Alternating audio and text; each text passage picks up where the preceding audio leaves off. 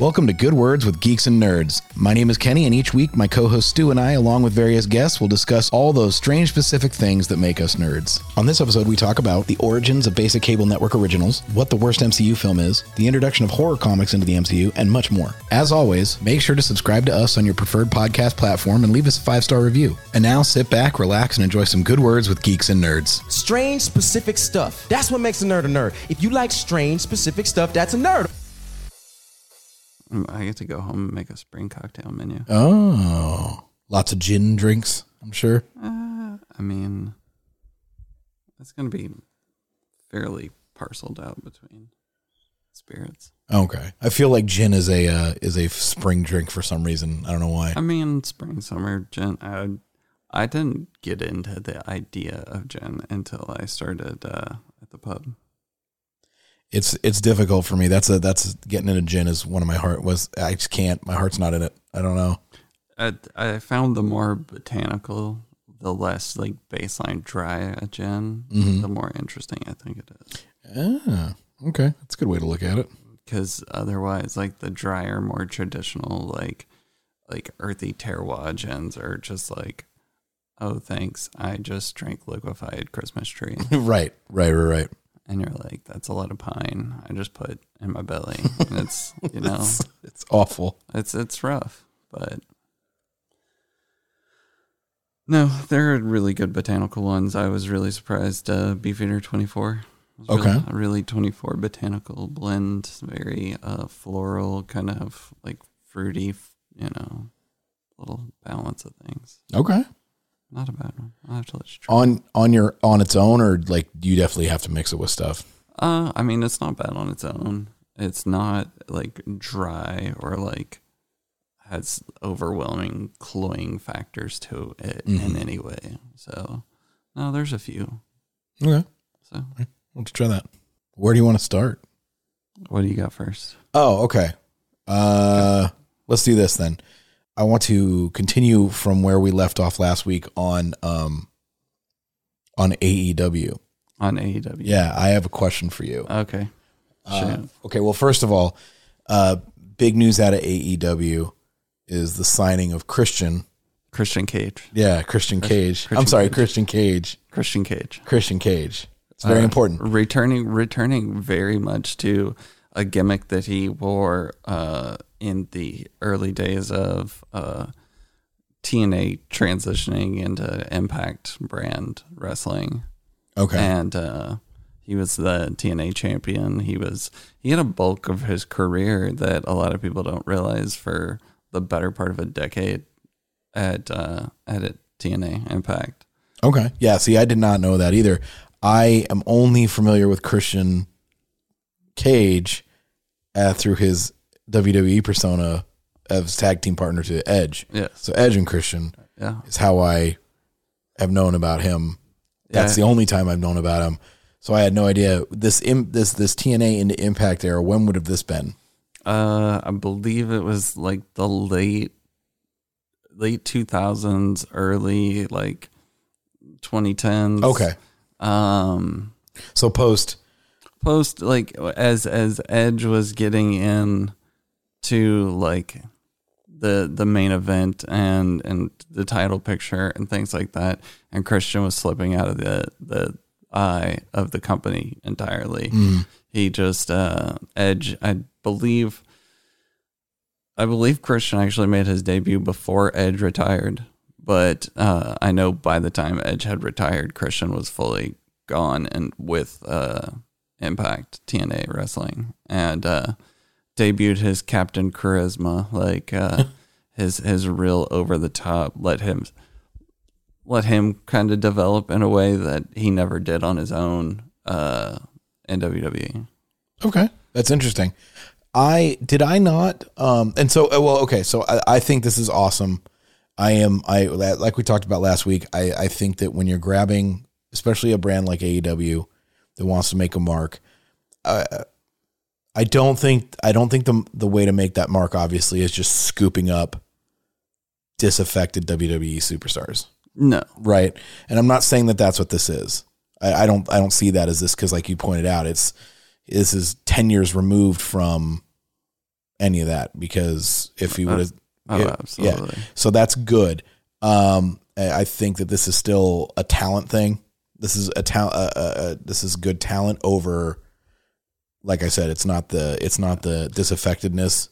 No, this is this is a case of somebody who wants a more uh, active role in the industry. Somebody who wants to still be able to tell stories, mm-hmm. whether it's them in the ring or them coaching somebody else through a storyline that they think that they would be good with, and knowing that their voice wouldn't be heard in one company, and finding a way to get to a company that they know that they can be heard and and that would be appreciated, and that talent would still be carried on same reason why you have like Matt Hardy in that company.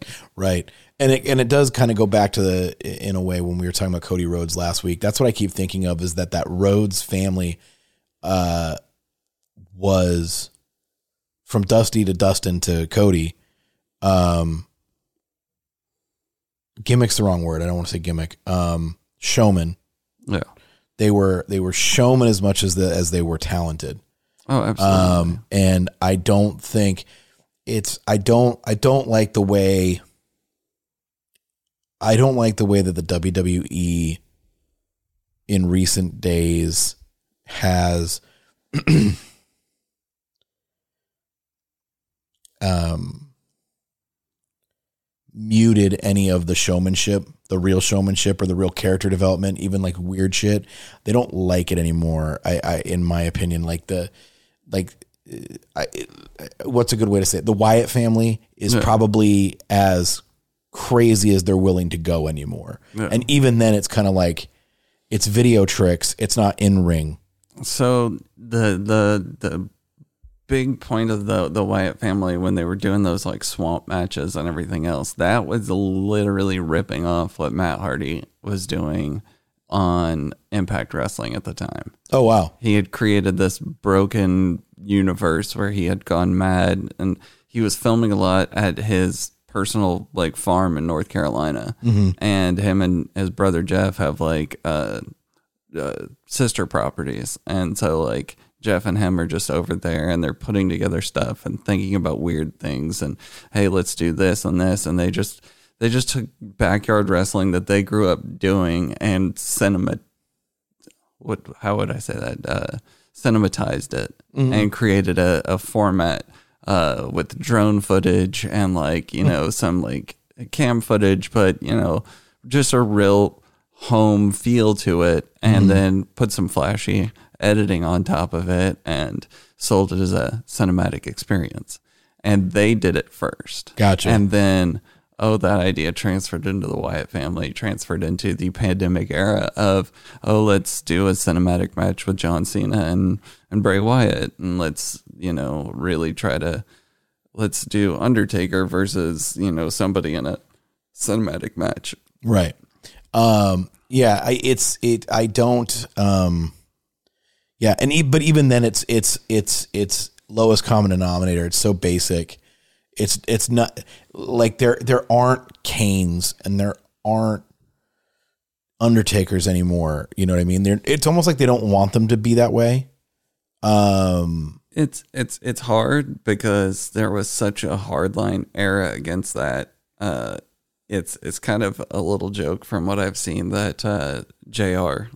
still struggles with just calling Jungle Boy Jungle Boy and not Jungle Boy Jack Perry. gotcha. And and there's no reason to talk about who- he is other than like trying to flash his dad's name, which has no respect to, to him at all as a character, and Right. and letting Jungle Boy be Jungle Boy and hang out with Luchasaurus and be the ridiculousness that they are and Gotcha. grow in that character, you know. Well, uh, is do you think that's part of what Jr. is doing, or do you think that it's he's as a as an on air personality, like Jungle Boy Jack? Like, there's a lot of alliteration. There's a lot of like, but then there's all that old school Nature Boy Ric Flair. right? There do you is. think that's what There I- is. In And my then- head? I, that's what I think he's doing. and and to a degree possibly Yeah. but you know it, it is a selling point to you know throw out his oh, name. oh, sure, sure, sure. so it it but it was also a selling point to put you know Ric Flair You know, Right, It- right. You could just say the Nature Boy. And- that is true. Na- and- if and- you said Nature Boy, I know who you're talking about. exactly. That is true. I never even thought about that. Um, but that, but I'm, but I'm, but that's the thing. Like to your point of telling stories. Um, I think that I think that AEW is the place to tell stories, in my opinion, to come up with fun characters, to make it engaging. Yeah, to they they have an understanding of of character and character development, Mm-hmm. and letting those storylines actually play out and have a payoff. And sometimes, last night was their uh, Revolution pay per view, Right, which is where Christian signed Christian, Christian Cage. Christian Cage made his uh, first appearance, signed with the company, and uh, uh, came out to his first TNA theme was his music they played Oh, last was it? night. That's so, cool. it- so it was a kind of cool nod back to his like real solo foray. Um, but uh, the the pay per view overall was was pretty good from what I saw. They just had some uh, complaints about the finish to the uh, exploding barbed wire match between uh, Kenny Omega and uh, Jon Moxley for the championship, and uh, the the whole ring was uh, set to explode, and there was a big timer and this big to do, and you know when the timer goes down, there's like a fizzle and a pop, and a few fireworks go off, and it's kind of like the biggest dud on the planet, and so they have a a little bit of a backdoor that they've left themselves where Kenny said he rigged the ring himself. So, you know, they can at least put it down to Kenny's incompetence with like explosives. But Right. it, it was kind of like a, oh, really? That's all we got kind of feeling. But there were some really awesome uh, gimmick rigs with, uh, they had uh, pyro hooked up to the ropes that were wrapped in barbed wire so that as the guys made contact with the ropes, it would just blow off an explosion. and and it, it laid in a cool effect while you know you're watching somebody get flung into barbed wire ropes Right. or they had one where they had a bat that was wrapped and that had a explosive cap in the top. So when he hit him with it, the, the explosive cap popped off. So it looked like a big to do with a big wrapped barbed wire. It's it was Right. it was a return to great old school hardcore death match from the like late nineties, where you know, come on, there is a little bit of all of us that enjoy the you know carnal coliseum bloodlust of watching two guys just kind of beat the crap out of each other with blood. Yeah, you know? absolutely. I yeah, I, I'm I'm I yeah, I'm I'm a fan of that. I'm I'm a fan of some of that that just feeling like that old school.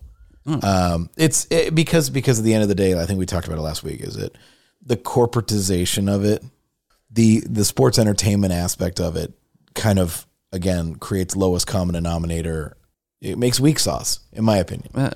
Um, I'm yeah, I've uh, um, and oh, I, I, did have a I did have a question uh, or a follow up with the with the Christian Cage thing. Is wasn't him and Edge just on WWE on a pay per view like They- two he- weeks ago, or they showed up? He showed up. Uh, I think he was at uh, Royal Rumble. That's what it was. It was a Royal, Rumble. and uh, Edge. Edge has had a continuing storyline and been kind of more involved. And Christian, as as it has been, uh, is more of a supporting player to Edge Mm-hmm. coming in and. You know, oh hey, your old buddy Christian comes in for the save for this or that, but he was never under a tight contract or given solo opportunity for a storyline. They didn't they didn't want to see Christian like that. So there's, you know, clearly no harm for him to go somewhere where they could see a story or, you know, an opportunity for him to get in the ring and work with some guys and build up some talent and, you know, still keep a name for himself. Guys early 40s and, you know, that sounds like craziness, but you know, most most of the, the legends rocked until they were like 50, you know? Right. And I mean, AJ Styles wasn't given a shot uh, for his belt until he was like 39. Yeah. So it's if you can still keep up. Yeah. That is that is the one I, I would argue that's the one thing that I I I did find engaging about WWE in the mo, in the very recent past, last five years or whatever, is that's insane to me is to watch a dude work because I didn't like AJ Styles. Yeah, I see. I loved AJ because I knew AJ from TNA. Oh, okay. See, I just didn't understand it. Yeah. I didn't understand him. I was like, oh, I don't get it. I don't. Yeah. Uh, there's nothing, but he is. He was clearly a fan favorite, and I get why he because he he he made his he made his name. Yeah. He's he's worked because you don't just because if you're given a title shot at 39, Yeah. you didn't start at 35, No. No. right? You started when you were 16 or 17. Yeah. You've been Right. doing this a while. You A just are while. not been on my screen. Right, exactly. And so to to have that materialize, which when he won, I got I was I texted a buddy. I remember texting a buddy. I was like, I don't. He's into it. I was like, I don't get this. What's so big? About, what's what's the big deal? And he's like, the dude's forty. Like he's he, he's now getting his his just due at forty. And I was like, oh my god. Okay, I get Yeah. I get the payoff. he finally got what is at the at the time revered as like the the title of titles to have for for history of of professional wrestling in America. Yeah. But he spent, you know, 39 years uh, building a dream and then pushing through that through smaller companies. Ring of Honor, he started in for a long time.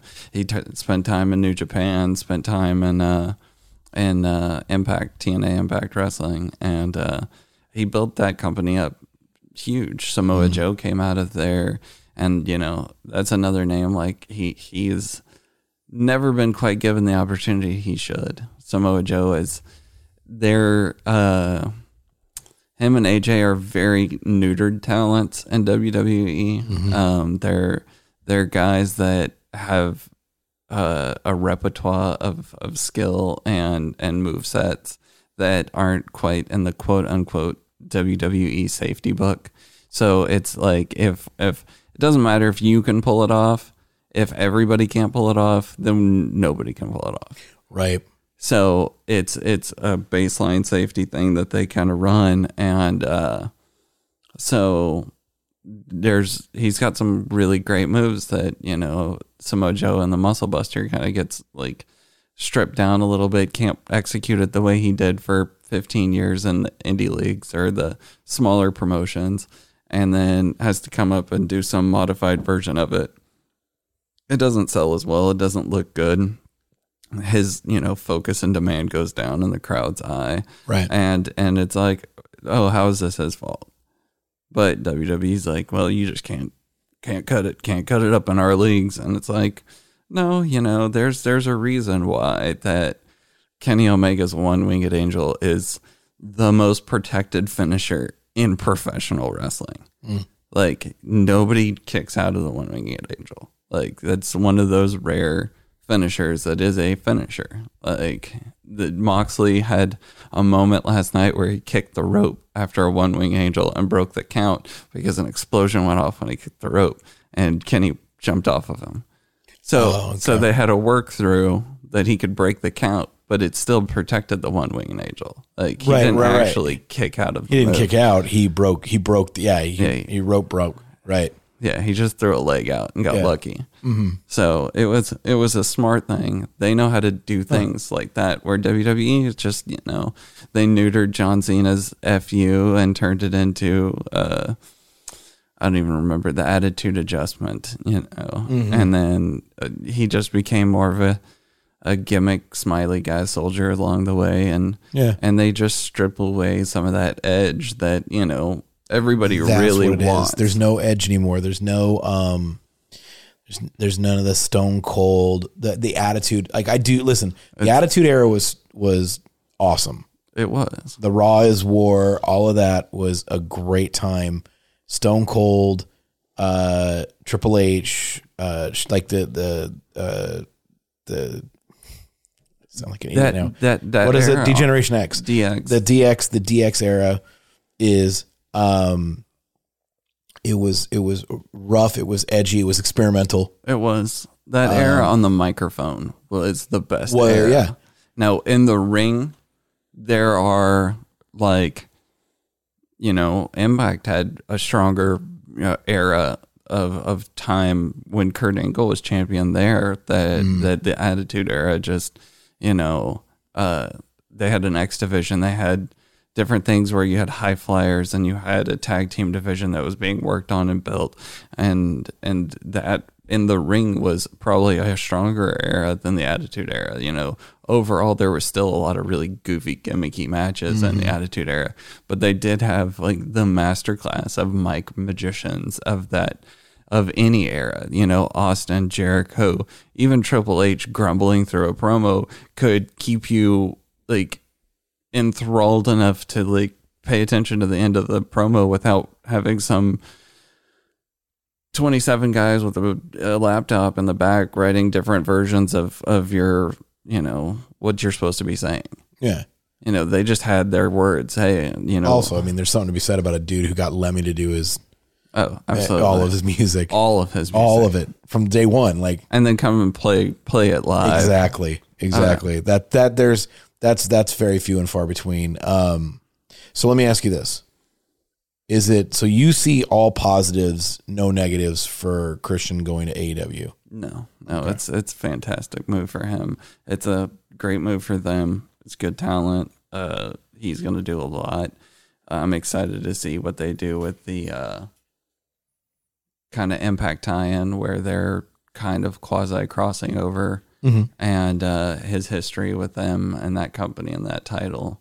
Um, and uh, if if Kenny Omega goes over to Impact's uh, next pay per view and steals their championship away, are you going to have a crossover moment where These- these are these Cage- crossover moments, Ca- yeah. Cage is going to try to steal it from him, and then he'll go back to Impact and and you know defend his title there and be allowed to take his you know that old school Impact gimmick that he's bringing to AEW back and forth to both companies. Yeah, I, I, I, I think that that's great. You were you were telling me. I think we didn't. I, the conversation we had wasn't even on mic, but uh, you, you were telling me about the the crossovers between companies. Uh, I don't think we talked about that last week, but that I found that in, uh, uh, engaging as Yeah. a, as a prospect, and I think I when we talked about it, I likened it to, um, I likened it to old. That's like it was like old school broadcast TV, like network TV back in the day, where um, a network would have two different properties uh, that were on the same night, one after another, and you know, so we're like Magnum PI would cross over with Murder She Wrote, where and, and and they've started doing that again with uh I was randomly watching something uh and saw a commercial for uh NBC like Chicago Fire crossing over with you know Chicago Rescue something and like and then this episode of this next you know so they they kind of oh they're all kind of in the same world Yeah. The, and, and they used to do that. They used to do that uh, on network TV all the time. Um, and it's it's a lost art now. Um, but I think it's but I would argue that it's also harder to do because there's so much content available now, as we talked about this last week with the streaming and all that, that that you it's hard to create uh, there's there's there's not a, a small restricted universe. Like the NBC universe was the NBC universe. You had three universes. Oh, yeah. You know, back in the day in the eighties. It was ABC, NBC, CBS. Now there's so many sub sub sub sub subsets of subsets. I mean, you still have you still technically have just those three. I mean, it's, it's just, Uh, but it's you now Sony. It's now you know Sony, Viacom. Universal, and Viacom, Vi- right?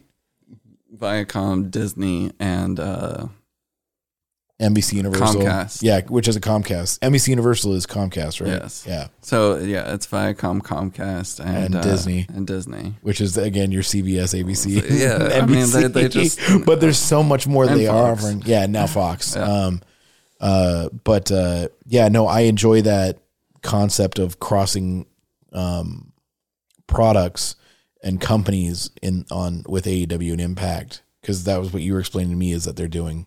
Yeah, they're uh, they're they're doing some nice little. Uh, it's not too much either. It's not like uh, impacts uh, the Good Brothers, uh, formerly from the OC or the club in New Japan, um, showed up at Kenny's behest on the main event of the barbed wire explosion match mm-hmm. and put some pain on Jon Moxley. Jon Moxley to get back on them, just, you know, being involved where they shouldn't be. Just kind of a, you know, that, that hope and dream that every fan in that Monday night era had that, you know, DX secretly got let in the back door by NWO and like they actually had some like crazy crossovers, but egos of of ownership, you know, prevailed over not allowing that to happen. Where now the ego is no, we want to be the generation that made that happen. We want to be the generation of wrestling fans and and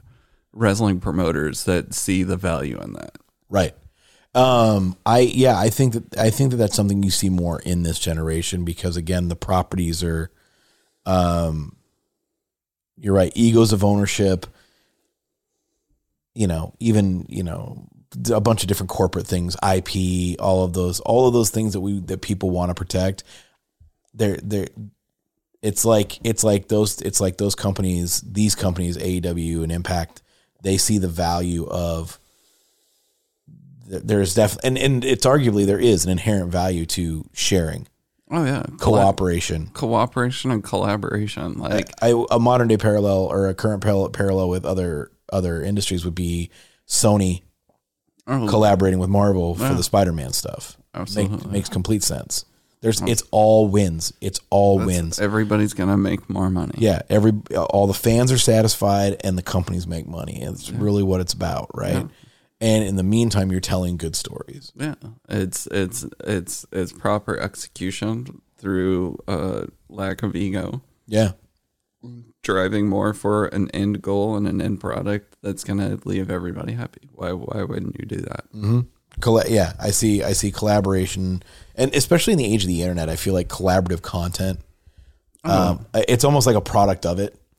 It. I mean, it's the age of the internet's really funny when you get into the concept of collaborative content, as there have been quite a few series that either have adapted straight fan fiction or used the concept of fan fiction in telling a narrative of an episode. Sure. You know, it's like dude, there's some really smart concepts out there. I wish I could have thought of that. So we're to tie that in in the way of like Supernatural did a great episode of, of fan fiction where they showed up in a town and and this girl was obsessed with the supernatural books in the in the show and uh, she had written her own fan fiction play about the the guy's life, and it's a real surreal. You know, this was totally some like Reddit thread that you know they found and were like, "Oh, this is amazing," mm-hmm. and and it's that like you know open wink and a nod to to fan service, but still staying true to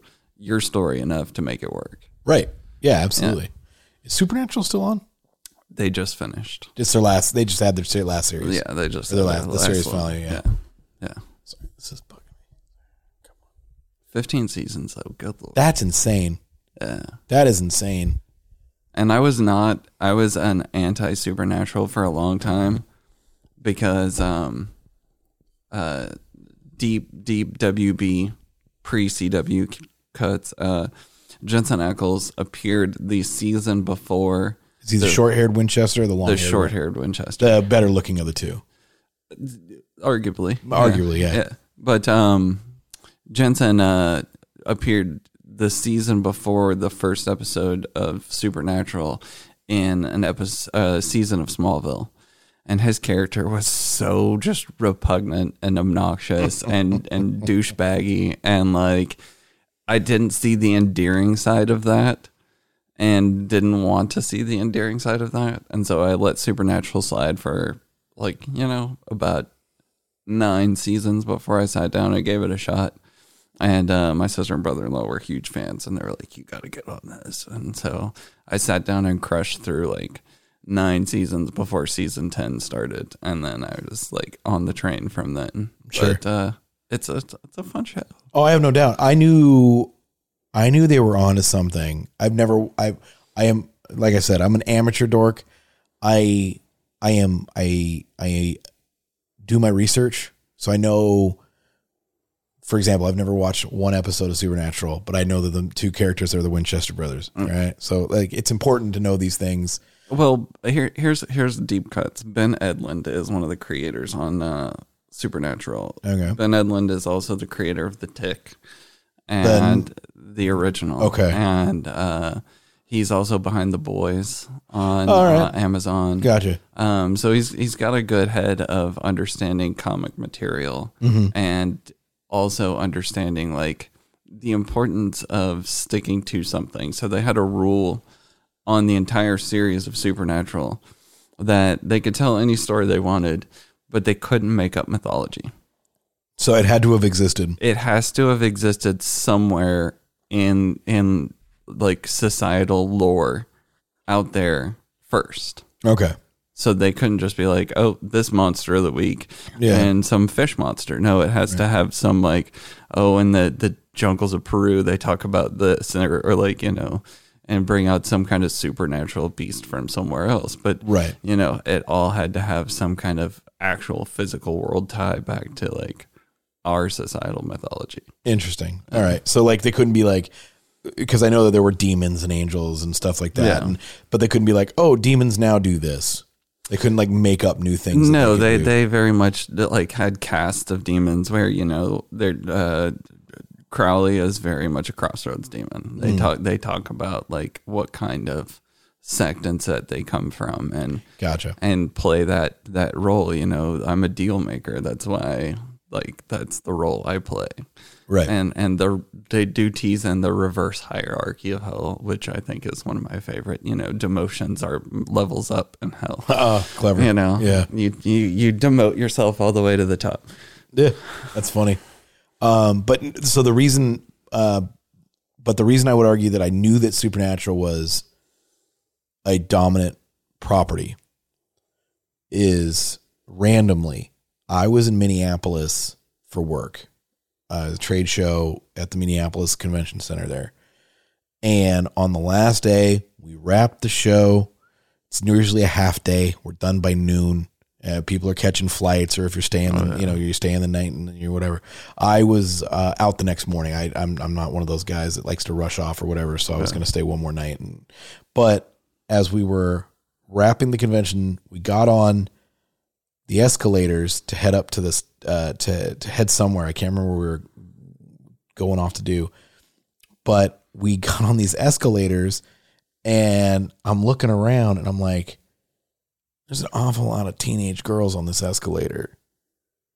And then we get off, and then we get because it's one of those multi-tiered convention centers, so we get off that one and get on the next set of escalators to go to the next level, and the the sound of the sound of commotion. Remember the movie Sneakers? Oh yeah. And he's like, it sounded like a cocktail party. oh yeah. That I was hearing that the geese, Yeah. and I'm like, what the fuck is this noise?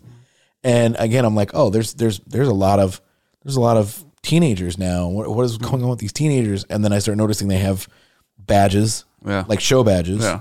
and I'm like, what is going on? So I finally, it was just a lot of teenagers, and I, I just, I was, uh, you know, I was, we were getting off, and I just, I, I was like, excuse me, just some rando. It's like, excuse me, what are y'all here for? Like, what is this? What is this you're doing? And she goes, it's a supernatural convention. Oh yeah. And I was like, this TV show has its own convention, oh, like not part of a bigger. I actually said that I was like, this is not part of a bigger comic, comic and and you know whatever experience. And she's like, no, No. and this and the convention center was packed, Oh, it's packed. it's it's it's a, a fifteen seasons and Hour long episodes. uh, hour long episodes 24 episodes a 20, season. 22 to 24 That's that old school shit. old school shit Yeah. a lot of grind time 50 like that's that's like- Cable. but no, but no, no, they're broadcast. broadcast They're broadcast, uh uh quasi network you know Yeah, if you cool. want to But not like cable, but like yeah, Yeah. it's Yeah. still a network, but it's not like yeah a prime. not yeah, the, the prime 3 but Exactly. it's that one that's trying to like push Fox out of the way and take that role. Mm-hmm. Um, but uh, yeah, no, f- fifteen seasons holding that every season after one was always a well, will they get picked up this season? You know, Every season was, we don't know, we don't know. season, yeah, we don't know, we don't know until I think like season ten. Then they had kind of hit a stride where their fan base was so big, it was just like, you guys want to do this again? Yeah. all right, we'll, we'll and do I, it. I okay, so this would have been, and for for frame of reference, this would have been seven years ago, six years ago. Yeah. So, So, they they were probably yeah, in that nine, season 10 eight nine yeah, and they they, they weren't really worried about like uh, are we going to get another season? It's just Yeah, like this we'll, been- just we'll go in and pitch them and we got it. 2015, 2016 Yeah. is when I would have Yeah. have seen this. Yeah. I just it stuck with me. That, that, that's insane. That's an Yeah. insane property. It's a huge property. It was a it was a really clever series. It was really fun.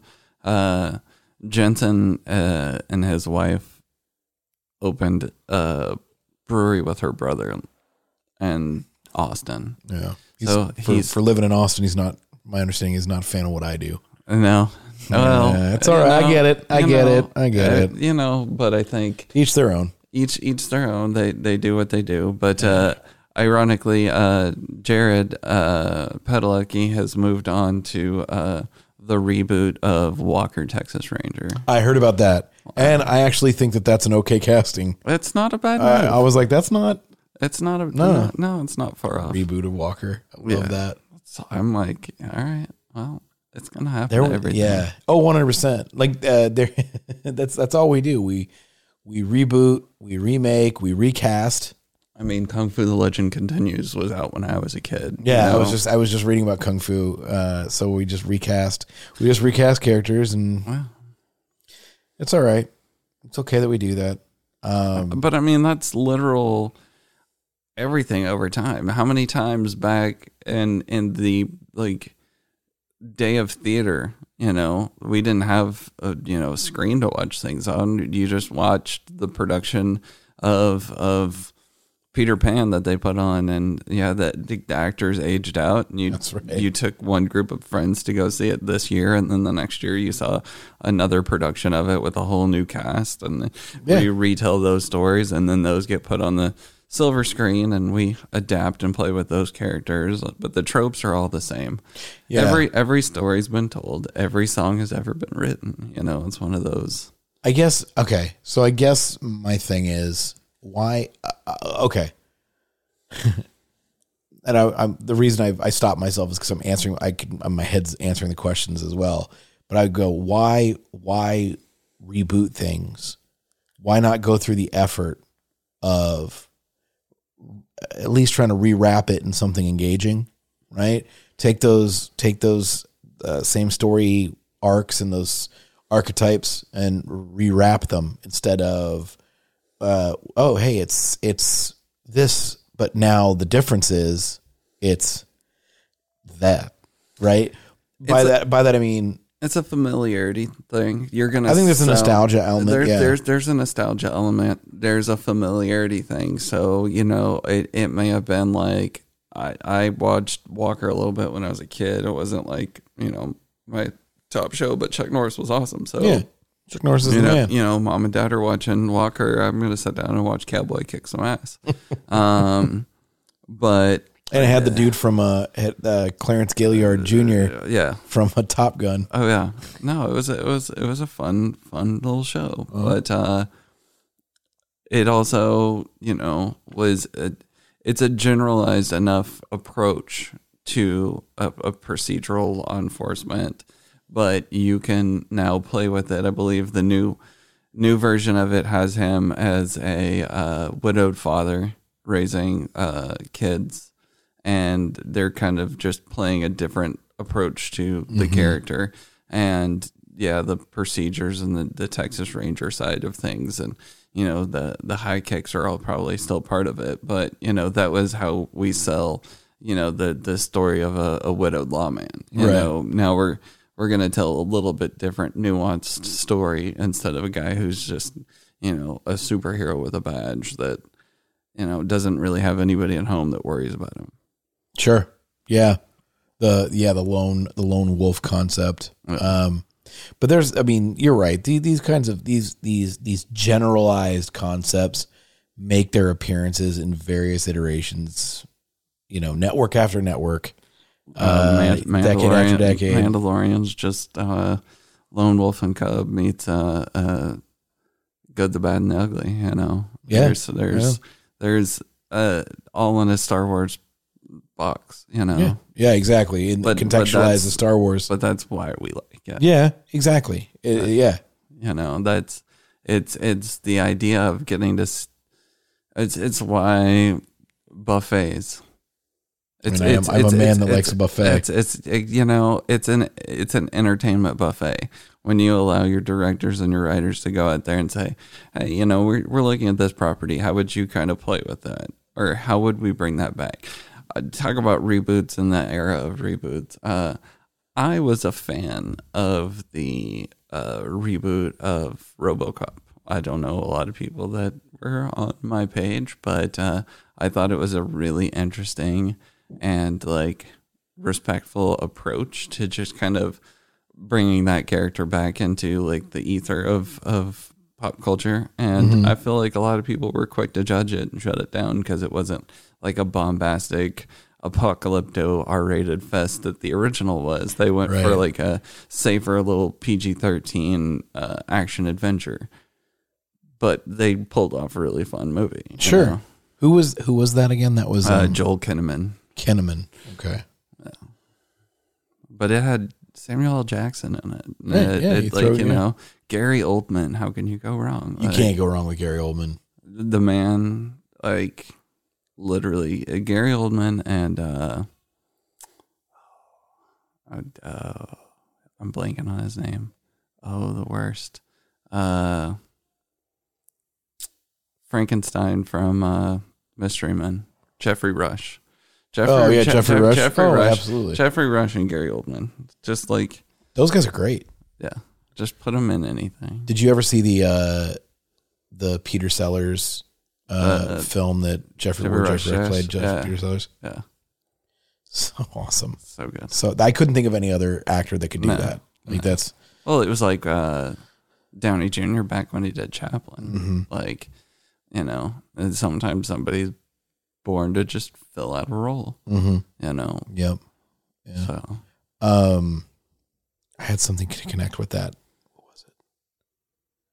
Reboots, reboots, reboots. Uh, oh yeah.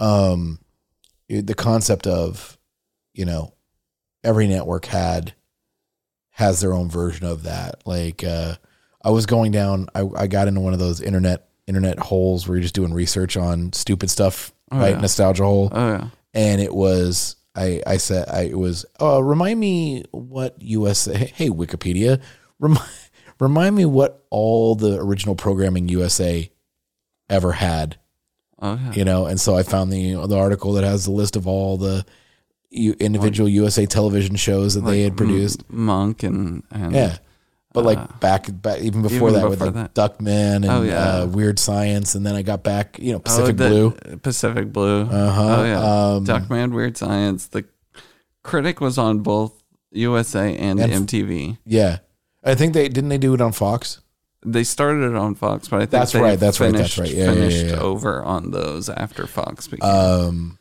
but yeah, uh, so and uh, Weird Science, uh, uh, were some others? Renegade, Renegade. Wait, Lorenzo Lamas.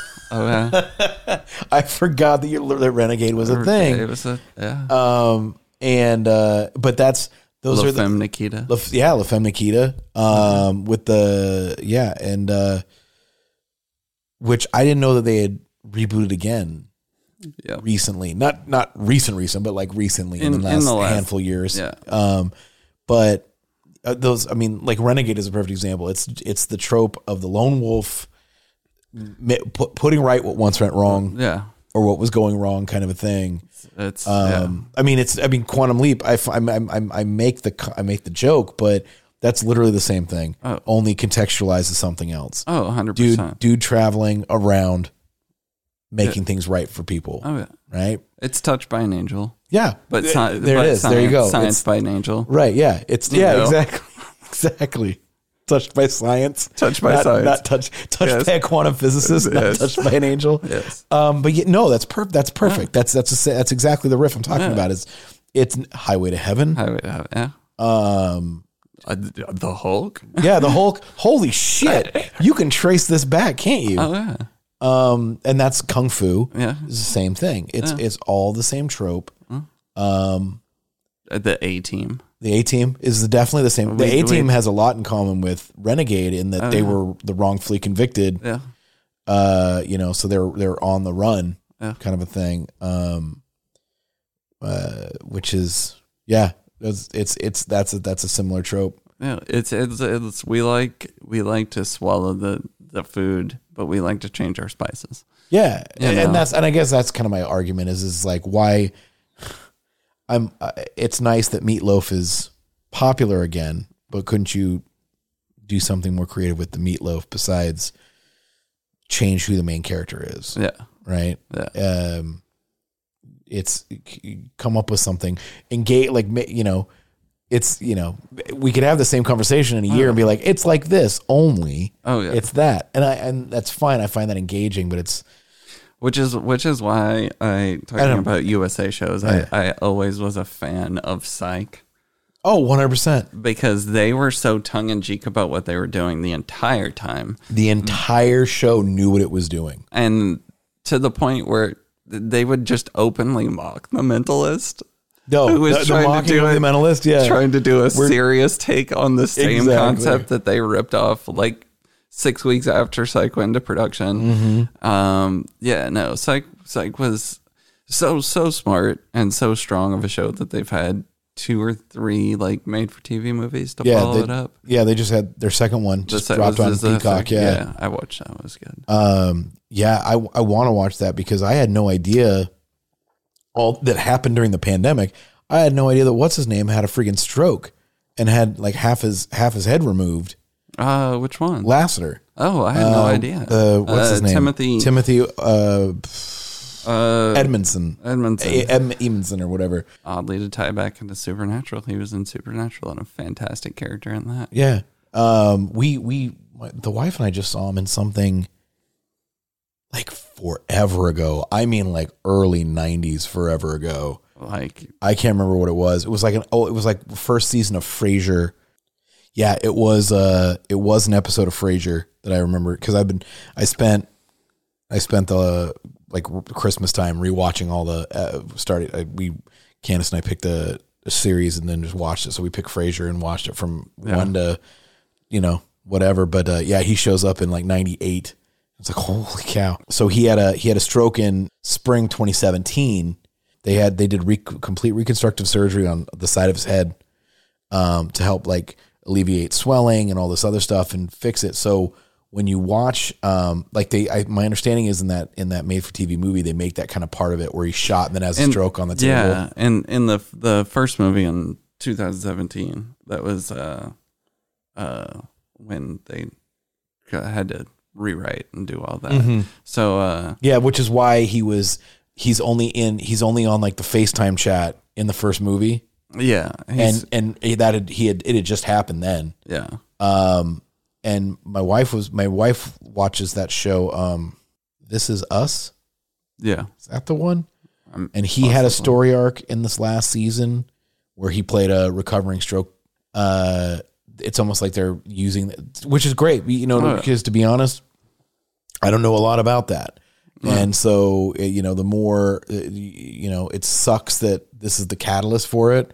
But to watch him continue to work, I think is great. Oh yeah. Um, any any neurological thing is utterly fascinating, and if he can like push through and perform and and be able to like bring that to a role and bring attention to it and awareness in a way that I mean most people don't think about uh, any kind of neurological damage. Uh, a, a buddy of mine back in Tennessee, his dad had an aneurysm um, survived uh, like stroke after that in the hospital, recovered mostly fully physically, but then there were like full personality changes. Like a guy that didn't drink beer was like a hard whiskey drinker, hated the taste of whiskey suddenly, and just give me a beer, it's fine right. you know, little tweaks, little subtle things in, in your mind that you don't even realize, you know, just chemically change or chemi- like switch or something changes just a, a, a little percentage because the little blood pressure went wacky. Right. Yeah. My You know? my uh, my old man had a stroke the during the pandemic. Um, I mean he's older, which is you know to be expected. But yeah, it was it was interesting to watch. Um, and he had a really interesting attitude about it. Is he when I talked to him the last time I talked to him, he was just like, he's like, listen, it's like I'm eighty, I'm eighty three already. He's like, it's it's. I understand where I'm at in life. Right. He's like, but he's like, uh, it's not, it's not the biggest deal in the world. He's like, I just am gonna have to do things a little differently from here until I check out. And I was like, well, Okay. It's a good attitude to have about it. I, f- I feel like I was uh, spoiled in the concept of, of accepting mortality as a child, watching um, Dr. Greene accept his fate on ER. Mm. You know, when you grew up, like, or were of a certain age and you watched like eight, ten seasons of, of Anthony Edwards, like, kill it, and then he, you know, decides to embrace his cancer go live on a beach in Hawaii and just live life the way he wants to. Right. Like it kind of just opens your eyes to, hey, you know, it, it's all not always feasible, but you know, this is my shot at life. I'm gonna Yeah. just go out on the note I'm going out on. Hey, I'm fine with that. That I think those are that, and again, things that things that I think in the media we, in terms of the the, the fictional media that we uh, consume, I, why not have more of those kinds of stories? I like that. Um, WandaVision. let's let's let's get into it. My understanding, bringing back from last week, like I talked, like we talked earlier, I had every intention of doing show prep and research to have this conversation today. we we can go into depth later. We can definitely do that later, but uh, it sounds like my initial hypothesis that we talked about last week might be a little flawed. Possibly, Yeah, it sound because we, but but not. it- yeah, it's it's still it's still possible. I they, they might end up doing it in, in a different way. I think I think the the end game idea is still there. The execution of such is is a little bit different. So, um, my my just Cliff's Cliff's notes of of of the entire series is. This is nine episodes of us legally explaining why we can call her Scarlet Witch and why she's actually so badass. Okay. Um, this is this is kind of like like Wanda becoming who she's always meant to be as a character in the MCU. Mm-hmm.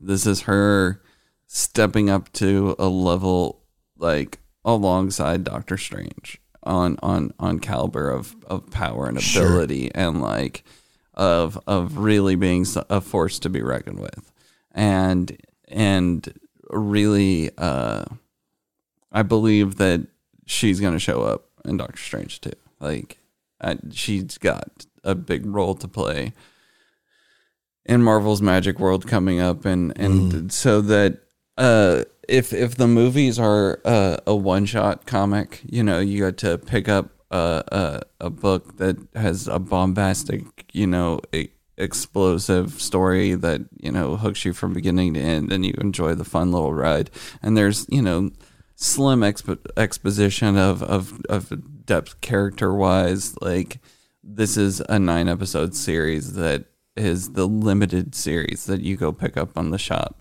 that that is going to give you the deeper character story that you want. Right. Yeah. That makes sense. I'm totally down with it. We've got Falcon and Winter Soldier coming out in like literally two weeks. yeah. No, and then a after- week. and then Loki not too short, not yeah. shortly after that. and if and if it's that same thing where it's like hey we're gonna here's the wider adventure of where these guys are mm-hmm. and then they're gonna oh they'll be in this movie next or they'll pop up in this movie next you know that's fantastic that's a great way to approach this not everybody needs a, a sequel captain america's gone we don't need a captain america 4 we get a you know winter soldier and falcon series that's kind of gonna lay that gap work Yeah. and then which I'm fine with. exactly and it's and it's going to give a different pacing and a different possibility of of narrative sto- storytelling so Yeah. you're not having to cram everything in an hour and a half two hours Right. three three if you're, You're gonna really yeah, you're gonna get 10, 10 plus hours of that storyline yeah delivered once a week. yeah you know Well, ten hours total after the series runs. Uh, I mean, and not even in that. And uh, I think WandaVision altogether, because some episodes are like 35 minutes, the That's whole right, thing clock, the whole thing probably clocks in at like six hours, Yeah,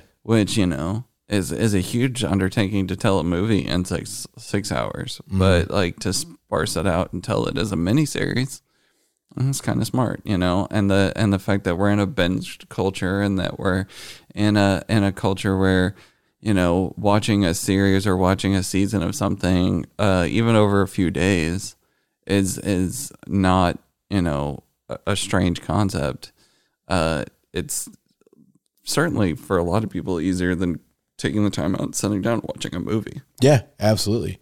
Especially by especially where you can bite off little bites of it at a time. You don't have to sit down and um so one of the things I've been seeing is and, and it seems like it's mostly from people who do are doing what we are attempting to do with this show is there are a lot of people who are upset in the um uh a lot of people who are upset in the um uh review the YouTube review sphere and all of that that I'm seeing because the vibe I got from doing my my initial research is there are a lot of things that smell of lost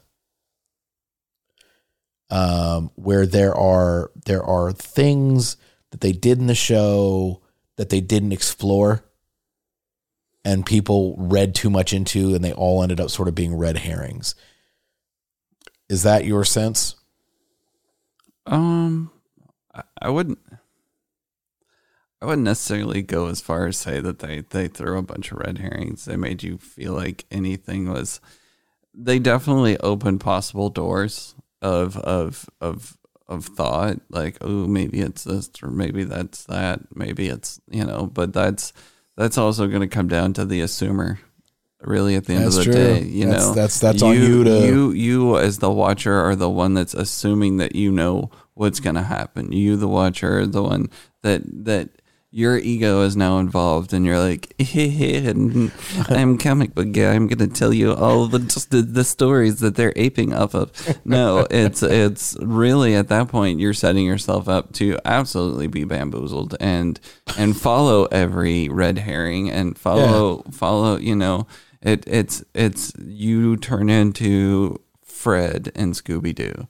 Yeah. You know, you're you're literally like, oh, I knew it was this guy. While you know, Velma and, and everybody else are like, no, it was Old Man Withers. What Yeah, are you talking the whole about? time, Like, yeah.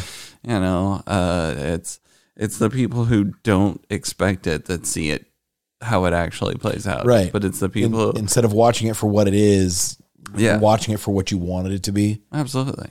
You know, there's there's a certain level of like goofy giddiness that I got saying watching certain parts and and and in my mind, you know, I had that natural tendency to just flutter through the ooh, what if it's this? What if it's that? Yeah, What if it's yeah. this? But wrong with I, that. But I had a an anchor uh uh, my partner, she's never really watched any of it and has no concept of any of it. Right. So she's the grounding of just watching it straight for what it is, and Mm-hmm. she can turn around and be like, "Oh, hey, so what is this? Uh, why are why are they doing that? Okay, okay." And looking at it really clearly, you kind of have to cut out your your own perceptions of where and what they do, and have to just go, "Well, this is what they've explained so far." right let's see how they unfold it because I don't want to sit there and spin a narrative that it doesn't play out that way. It's, it's going to make me look like an idiot in front of, of her. And so it kind of helps keep me in check watching that. yeah you don't want to get uh, over uh, over analytical or over hypothetical because Well, what if you're wrong What if I'm wrong? Then I just look an idiot. Yeah, so like it's like, idiot. all right, all right. Um, would you argue uh, one of the other things I've I've been seeing is um, would you argue that it makes a lot of the early MCU television shows obsolete? Um, the biggest the biggest example being that um, Jessica Hahn's character is something which I can't remember the M- the Marvel comic which A- Agatha, character's name, but Agatha something or other. yeah, um, she has another another name in the comic book series. Yeah. Um, but she has this magic book, this book of magic s- spells Yeah. that appeared in Agents of Shield already, but as something differently. Or could you just could could we easily go, hey, I think this could be multiverse shit? Because I know that It one of- could it could be the issue with Agents of Shield in general is uh because Marvel Television was a separate production um from the rip. Um when Agents of Shield started, that's why you only ever got like a touch nod of like a D list character outside of like the first Samuel L. Jackson right in the appearance. first in the first episode. the first yeah. episode, you get Sam Jackson coming in there trying to like boot swing this thing for them, and then after that, you get a Lady Sif appearance, or like you get a Cobie Smulders appearance, like Mm-hmm. on, on on a random kind of episode. But it really just then built off of their characters and their stories, and the the the fairly self contained at that point Right. yeah, the Marvel Netflix projects were slightly more connected, and there is a, a open possible. I've heard rumor that uh, Charlie Cox possibly being involved with the new Spider-Man film in some some regard. That would be that would be lovely because I think Daredevil Daredevil was didn't get. Yeah, I mean it was awesome. It, it was the best. Well, I'm I'm you know current climate of things aside, uh, of of of the world in general. The the Punisher series was really amazingly yeah, done. it was really good. Um, Jon Bernthal did a great job. Both seasons actually. Both, both yeah. seasons of of of putting together a story that a lot of people don't understand um, about Frank Castle, and uh, most writers of the character have a kind of concept with, but Garth Ennis is the one that took it to another level, and it's and it's basically Frank Castle shouldn't exist. There's no reason for him to exist. He only exists because society is as twisted and bad as, as as bad as it is. But Frank's not there for any glory, any acknowledgement, anything. Frank wants to be a ghost, and he doesn't want to exist himself. Right. He wants the world to straighten it, that itself up, and he just wants to be able to go away. Yeah, and they, I, if I if I remember correctly, because it's been a while since I've watched both both seasons of the, uh, is that he he is just fine dying himself. A hundred percent. He he know he fully acknowledges his part of the problem. Right. And every every engagement and any kind of act of violence is with the express hope that he doesn't make it out alive. Yeah, Either. it's it's it's. I'm I'm willing to to lay down because I want even even the monster inside me to go away. Right. Right. Um, but yeah, I think that I, I thought that uh, the first what the first there were three seasons of Daredevil Uh, yes, three seasons. because the first season was the basic origin Black- story. Black, you know, wrapped headband. Yeah. not even a full costume. Second season. Season two was the season with the Punisher, yeah. right? And then And season three had to do with the hand. and yeah, it wasn't bad. Mm. I just feel like they they had already gotten the writing on the wall from Netflix and that Marvel, and like, well, we're not going to feed any more money into you guys, so Yeah. just just make the best out of this. And you know, some people did, and some people didn't. You know, Yeah, exactly. And there was there was opportunity, but you know. It comes to hey, can we can we can we major league this and pull off the win despite the fact that the owners want to move the team to a different network? Right. Do we Right. show them that like we're producing the best, most badass Marvel material on the planet, Yeah. or do we just phone it in because screw it, we're already done? Exactly. And uh, and they had already provided two seasons with of of really good material for the Marvel universe, in my opinion. They did, Um, and it would be nice to see those kind of get swallowed in through the multiverse of madness or Right, through something. some some Or kind just of into this- acknowledgement. Throw it into the Spider-Man universe just because that's where he belongs anyway. I had a I had a thought about this is that the that the Marvel universe works in um, three tiers, right? You have local heroes, you have national heroes, and you have universal heroes, right? It's kind of you have you Yeah. you kind of have like a, like you, your your local heroes are Spider-Man, Spider-Man, Daredevil.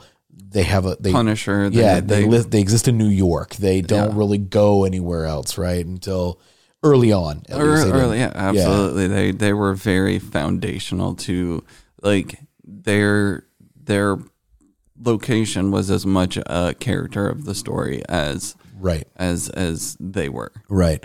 And then, you know, you had your kind of your uh, uh you know, you had your your more larger scale heroes, then you had your Avengers level p- characters from other dimensions and characters from other Marvels, worlds. your yeah. yeah, your your and Thor's, your Yeah, beyond, exactly. beyond our realm. Yeah, you. I mean, yeah, because people like Tony Stark were, in my opinion, Iron Man was sort of that mid-level tier He was at the beginning. He was he was a a like a, a global hero. yeah, He was he was you know known throughout you know the world. and then through, and that was at the beginning. Like I said, this when in in in their initial inception, and that's kind of I'm just using that as sort of a a whatever. But then there's also, like you point out, is there's some small on the Netflix side, less so on the ABC side. There's some small connections to what's going on. Um, but it, it's difficult too because It's always a wink and a nod with things with right them. It's like a- um the, the newspaper uh like if you if you in that first season when what's her name is hanging out with uh the newspaper writer and you look behind him all the all the, the crisis. Yeah, and the Avengers. the, event, the the alien catastrophe yeah is all on the wall or whatever um if if i'm not mis- there there is some things that would need to be corrected just a little bit. Oh no no not really. Oh no they don't they don't need to be corrected. I was just going to say if you were going to try to tie daredevil back into spider-man um which is where he belongs which is where you know spider-man daredevil punisher they all exist in sort of the same universe is not the right word but you know what i mean. I I always uh, felt like if if they were smart about it, um, they had a built-in sub Marvel category that they looped a, a group of these heroes, um, anti-heroes, heroes that kind of fit outside the box. Um, they put. Uh, uh, Black Panther was in the group at one point, but it was uh, uh, Daredevil and uh, Punisher and Moon Knight and a couple of these others, like look, street level heroes that were the Marvel Knights, Ghost Rider, street level heroes i like that yeah, and they are they're street level heroes. They they that's they're commonly referred to as like the, the they fight the crime on the street. Yeah. they're, they're not they're not going to space and fighting you know uh, the invasion of the Skrulls. They're they're you know handling you know a battle with you know abomination on the ground. You know they're Right. they're dealing with some street thugs that are you know in need of a penance stare like they're they're on the ground foot soldiers you know yeah and then you have your high flying commanding officers your captain america's your other guys that you know let's let's see where we can go you know but uh if i'm not mistaken i was going to say that the the my concern like there's there's things that they would need to fix because of licensing again um because uh i think in daredevil ben um it's ben something uh who the reporter eh, he works in the comics he works at the daily bugle but in the in the The show. netflix show he works at the new york post. Yeah i think it's new york yeah it's new york post. But that that's that's the beautiful thing if they do it correctly with whatever the spider-man crossover is Right. coming up. But If- then I and then I forgot about at the end of uh, Far From Home. Yeah. Where they which was genius in turning the Daily Bugle into an Alex Jones Infowars. type I- a website. oh absolutely. That was genius, and so now they've auto they've automatically corrected yeah. any of that.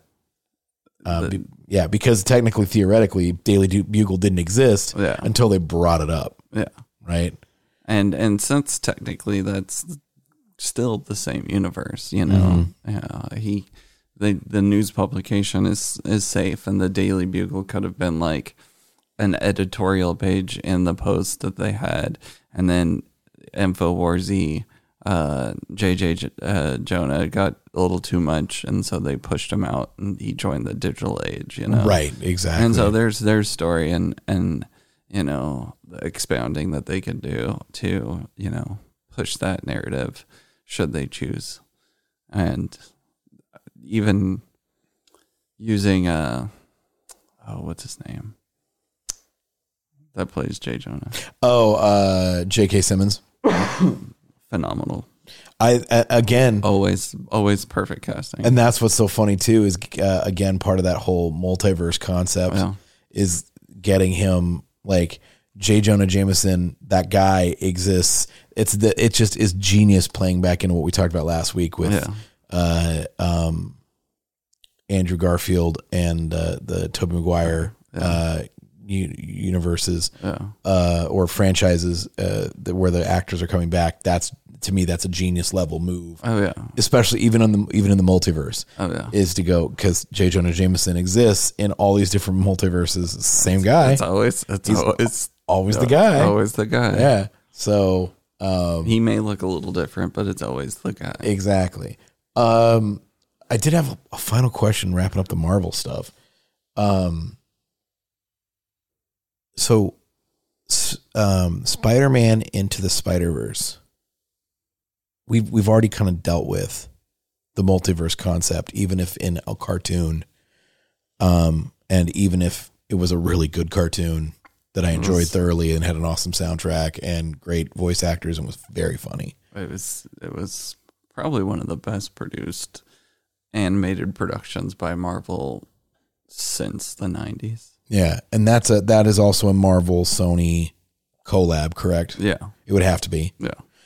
But why go back down that well if we've already dealt with it? live action.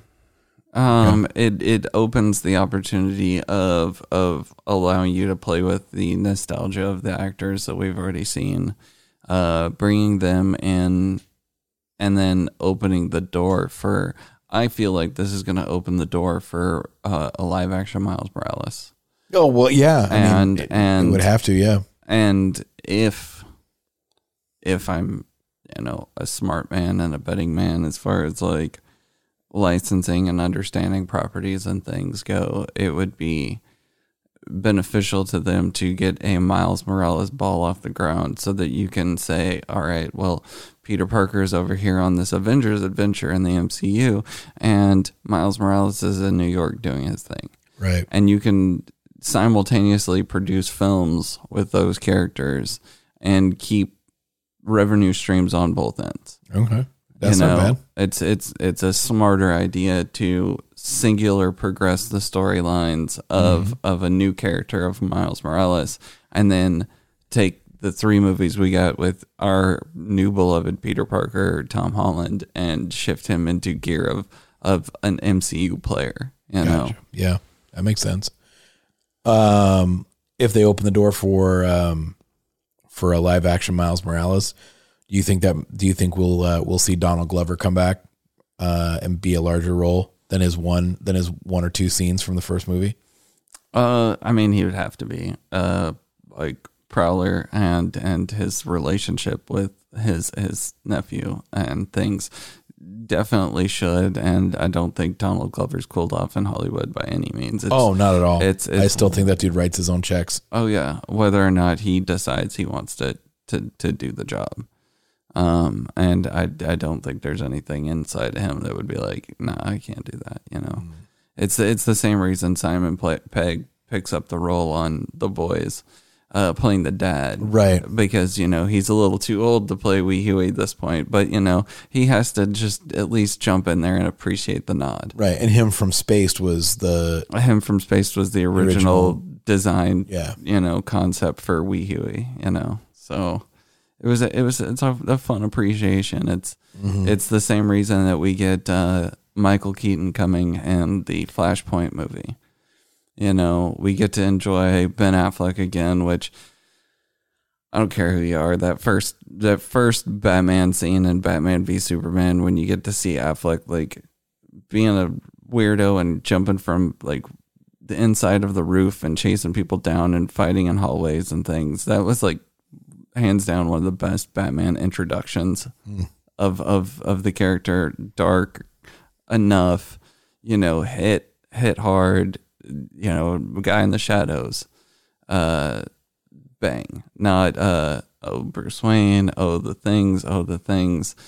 It's it was just a Batman, you know. Yeah, And okay. uh so I've I've appreciated what he he could do with it, and I'm definitely interested to see where uh Matt Reeves takes uh, the former sparkly vampire Robert Pattinson and goes with his story because that's a different universe spin and not going to tie in with the Ben Affleck verse. Right. Um, but it's an acknowledgement, and if they're doing it Flashpoint all the way to a, a, a level, it may end up being where Matt Reeves' Batman becomes the Batman after Flashpoint. Like Flashpoint resolves with a, a, a kind of a new written universe and you know a new take on on a lot of heroes and uh so they may be using that as their backdoor fix all for you know resetting their universe cinematically in a way that like kind of flows a little tighter a little cleaner you know Is that is that something that DC is? What is, I, I guess I, I'm I'm. What is DC's plan? I, I don't. I, the, the only thing I know for sure is they Or- have they have some features l- announced. They have some series for HBO announced. Um, Do you think that do you think that their goal is to do it not uh sort of the anti Marvel way i- i- in that rather than have it be a plan, let's just keep making stuff. absolutely. I, uh, the beauty of their entire universe is their their history and acknowledgement of their multiverse.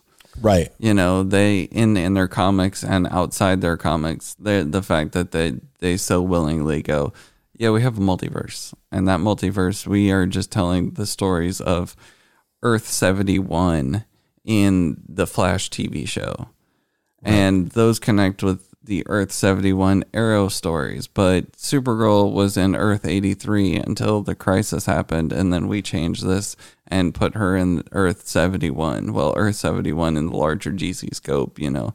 And it, it seems convoluted by somebody who doesn't want to like jump down those rabbit holes. Right.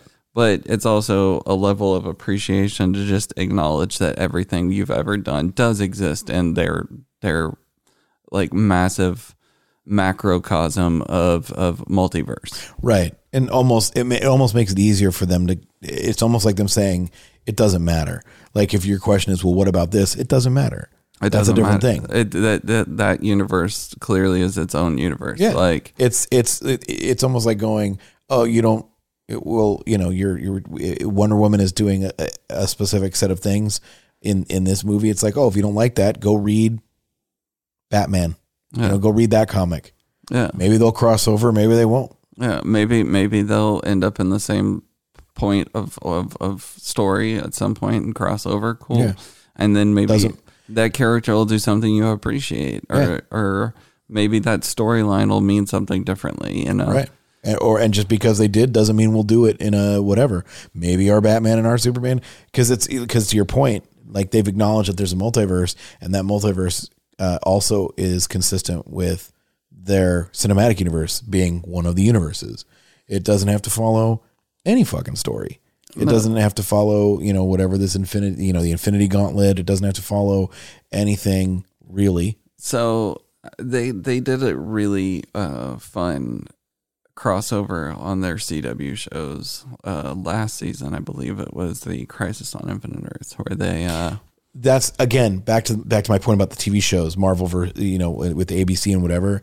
The acknowledgement of that, um, you know, because people are like, well, why isn't Smallville or whatever playing Superman and whatever? And Yeah. yeah, I've heard those, I've heard those questions, but it's like, who cares? It's but they they did so they they they did it though they did it with this mini series crossover event with all their their shows on CW at the time and they did the Crisis on Infinite Earths. They it started with Supergirl and Legends of Tomorrow and Flash and Arrow and they cross over through all of the shows and they tell a, a, uh, a multi-episode narrative sometimes right in the middle of their season just to kind of like hey we're going to put everybody together. We're going to get flash over here on supergirl. We're going to have you know this character show up on this show and we're going to have these and they and, and they do a good job of not overindulging one group of characters on every episode they Right. they they play with it but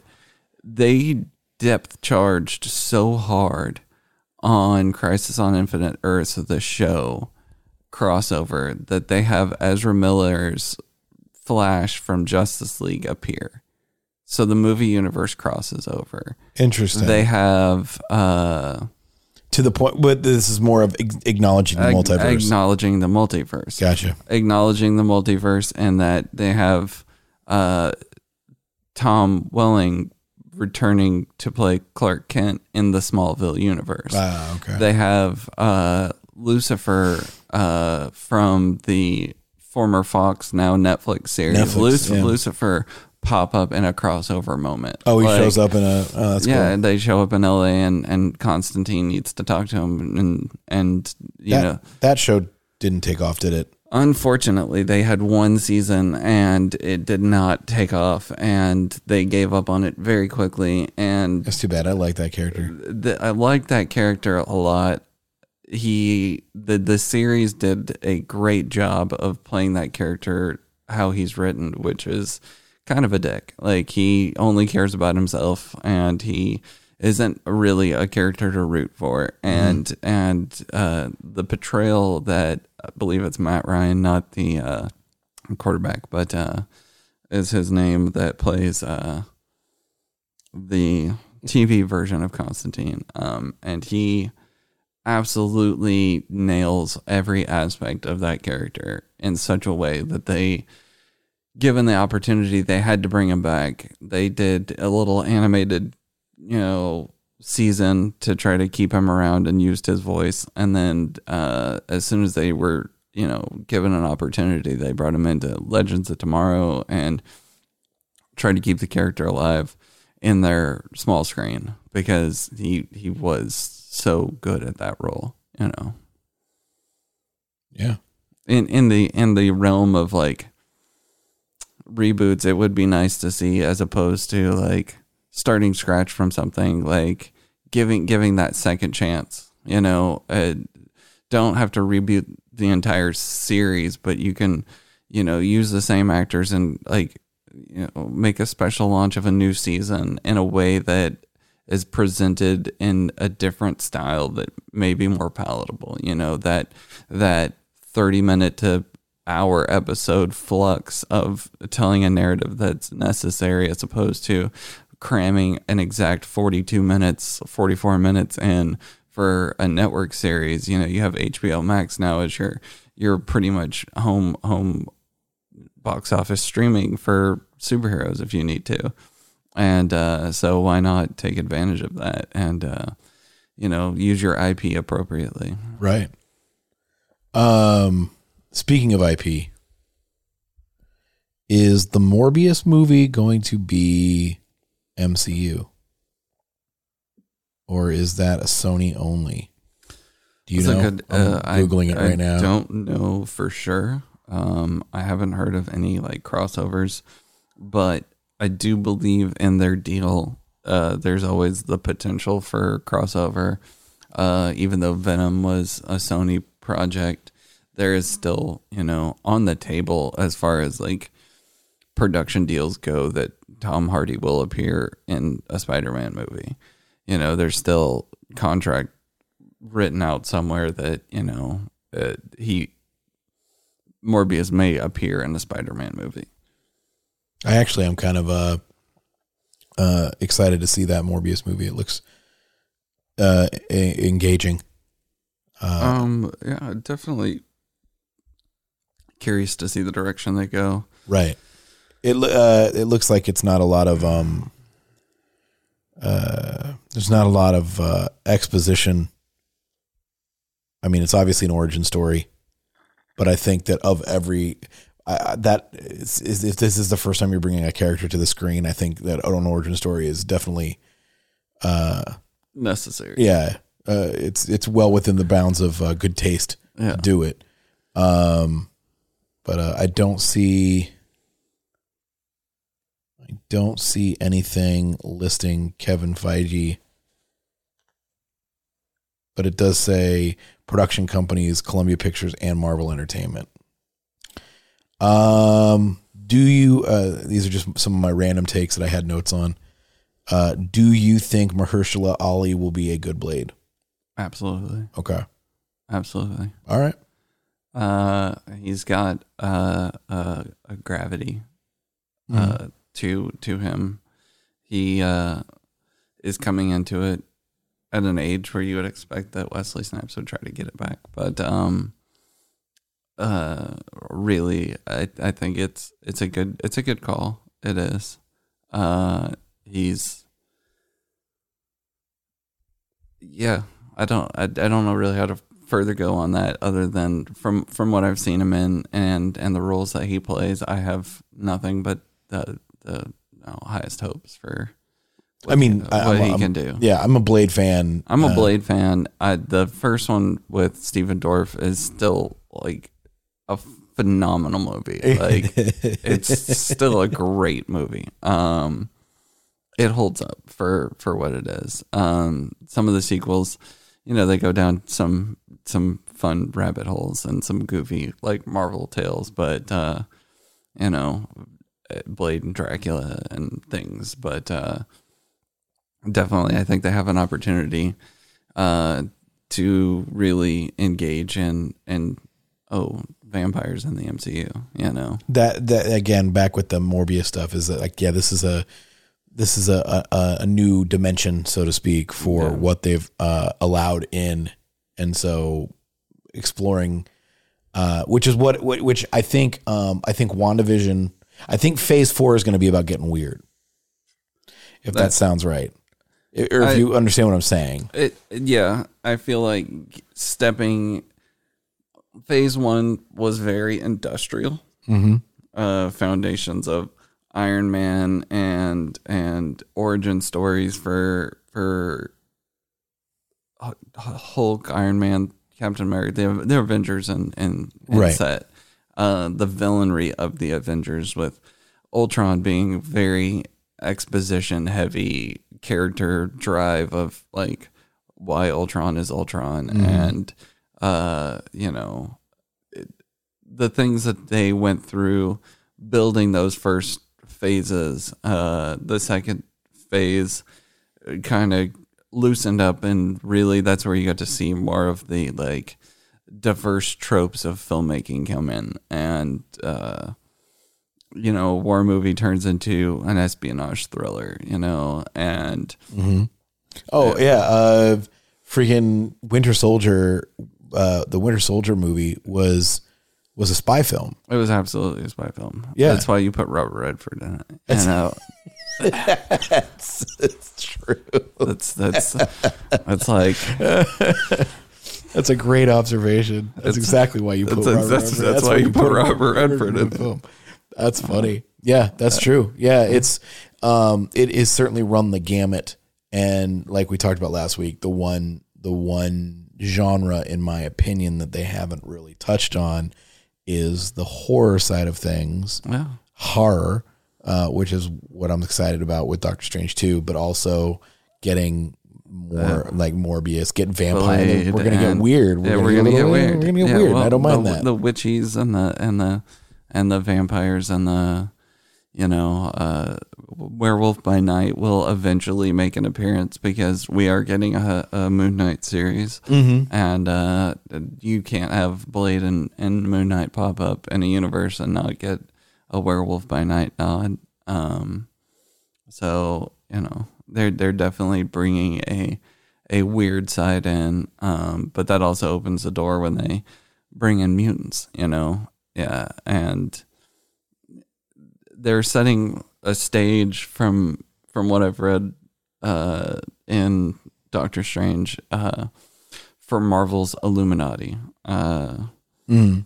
which I don't know. Again, that that goes to answering a Marvel TV question because one of the the members of the Marvel Illuminati is Black Bolt from the Inhumans, and Okay. As far as I can tell, Marvel's doing everything they can to just disacknowledge Just pretend that that series didn't- What what what? That didn't happen. That didn't happen. That's so true. Um, Uh, I yeah, I I tend to forget that that series happened. I uh, I I caught brief snippets of it, I was uh, not enthralled. I was never a huge, even in my comic days, like Inhumans weren't the story that that hooked me. So it's it's you need a Guardians level hand of introducing those characters and making it a fun ride to like go along with. You don't need to do uh, like Hawaii Five O with like freaks like or Lost. It was like Hawaii Five O meets Lost. It was a weird Right. procedural mixed with like a mystery on an island, and uh, yeah, if if we're gonna do characters like that, you feel like uh, the Eternals is gonna be a better a better fit for that kind of. Uh, Uh, yeah. I mean, they're gonna have to. they- They've got a, a mountain of road work to do to get into explaining the point, the Yeah. purpose, uh, why the Eternals even matter. it Like, was it was easy. Like Guardians of the Galaxy would be the first in the MCU was the first one to go. All right, here you've come with us so far. Yeah. You've you've you've come on this trip. Trust us on this one. Yeah. Yeah. And it turned out to be one of the more popular Absolutely. of the of the MCU. And but it was so but it was easy to it was easy to suspend disbelief because there were five characters and you understood what we're doing. yeah. Especially in that first episode or that first that first movie. movie. First movie is super basic. oh yeah. It's it's just an adventure film.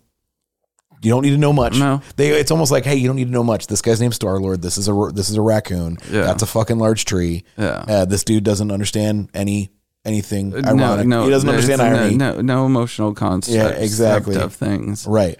And and you didn't have to understand. In fact, you know the whole Infinity Stone thing. While it was sort of laying the groundwork, you didn't even have to know much because they give you Benicio del Toro to go. Here's what it is. Yeah. Right.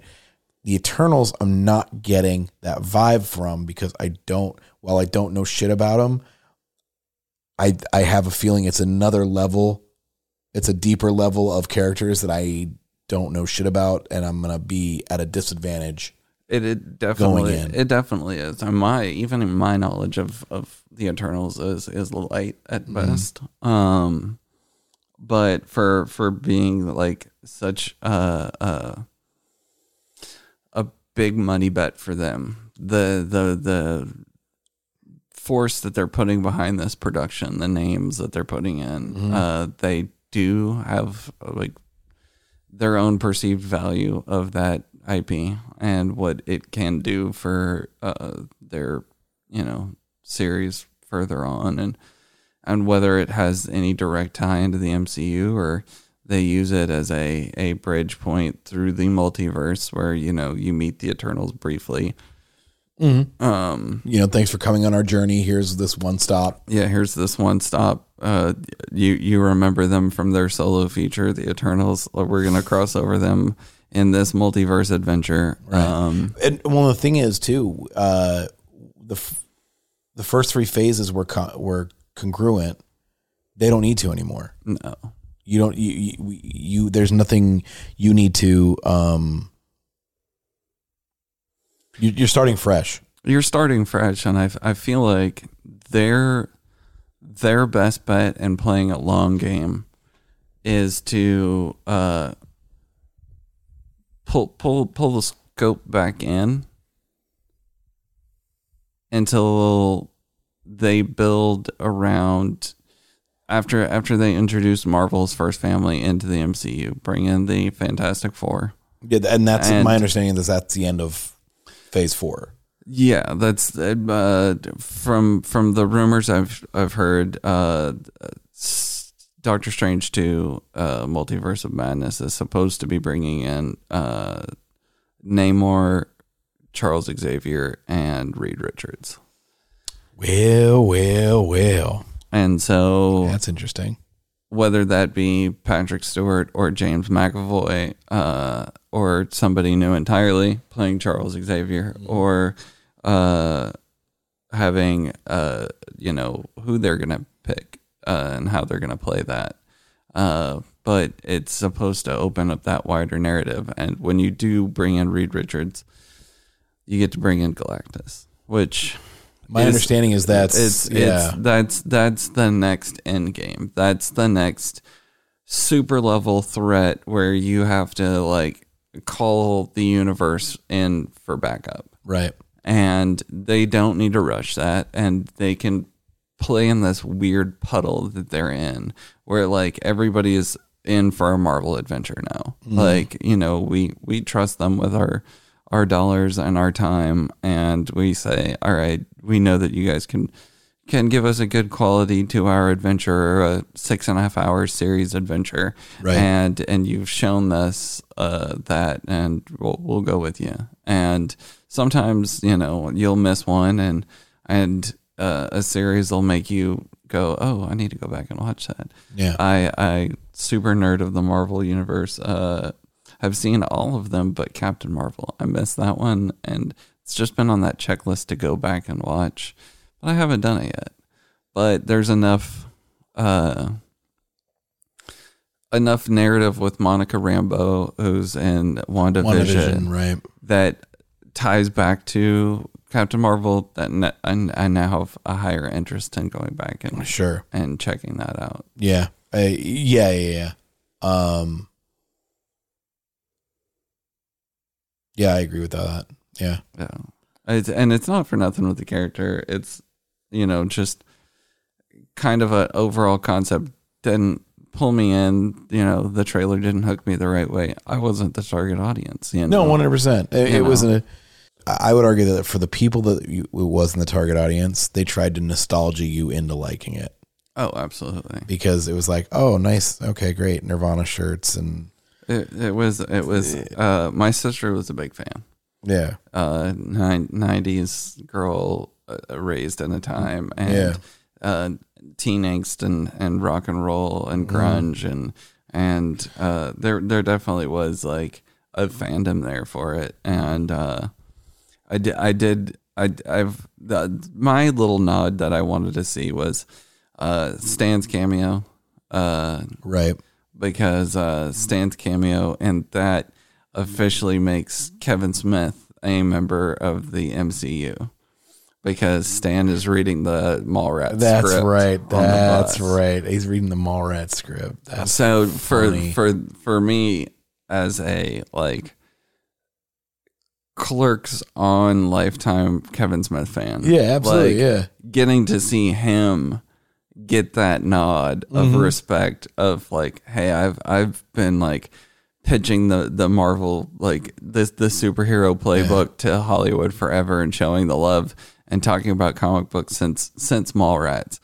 You know, well, we're gonna we're gonna throw that back to you and and super fan you, you and you had a you had a movie that takes place in the '90s, starring Samuel Jackson, the mid '90s, starring Sam Jackson, and then you throw in the Kevin Smith reference. You the only the only way you could have gotten more '90s on that is if you would fake put Miramax oh as uh, you know like the Miramax logo at the beginning of the film, oh yeah right? yeah. But uh, like that was yeah, that's it's uh it they did a good good job uh and i wanted to see that but Yeah. uh i'll have to go check it back out Yeah, definitely. I, I, it's not the listen. It's not the worst movie in the MCU. It's just again, I wasn't enthralled by it. So- it, was, it was cool to see Annette Bening. so so She doesn't. so she doesn't do a lot of films lately. no uh so on that mark though uh what what do you consider the worst film in the mcu What do I consider the worst film in the MCU? Okay, so caveat: I'm going to say worst, but that doesn't mean it's the worst film ever. It's all of the MCU films are good films. oh yeah So, but there has to be a there has to be a I number mean, one, uh, and there has to be a number twenty seven, right? In, in the rankings. If I were to rank, um, okay. Well, first of all, I'm gonna we'll go with the uh, we'll go reverse. I think uh, in my top five that I think is severely underrated is Iron Man three.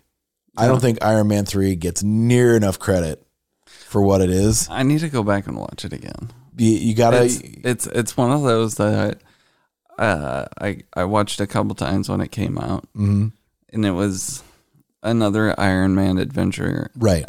and I think the character and some of the ways that they were continuing to like not evolve him but try to evolve him, uh, just were getting thin. And so I, Well, uh, but but and well that's where I would just that's where I would say that I felt like this film was was definitely doing a good job of um creating some kind of compelling story arc for for Tony Stark because Yeah. the majority of the movie he spends out of the suit. yeah, And one of the funny tropes is that I noticed last time I watched it is every chance he gets to get into it, he's forced out of it within like seconds. yeah, So like he has to even in the end battle, like every suit that he tries to jump into, it gets destroyed. He has to leave. Or, yeah, exactly right. Yeah. So I found that funny.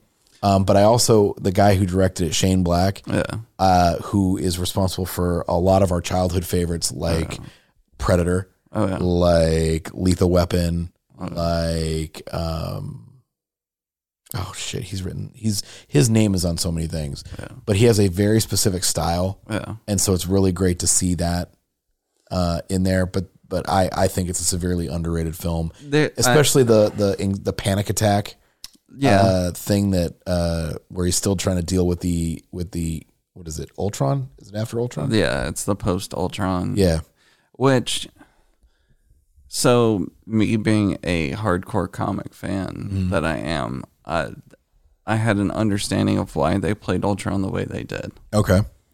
I also had my issues with it Mm-hmm.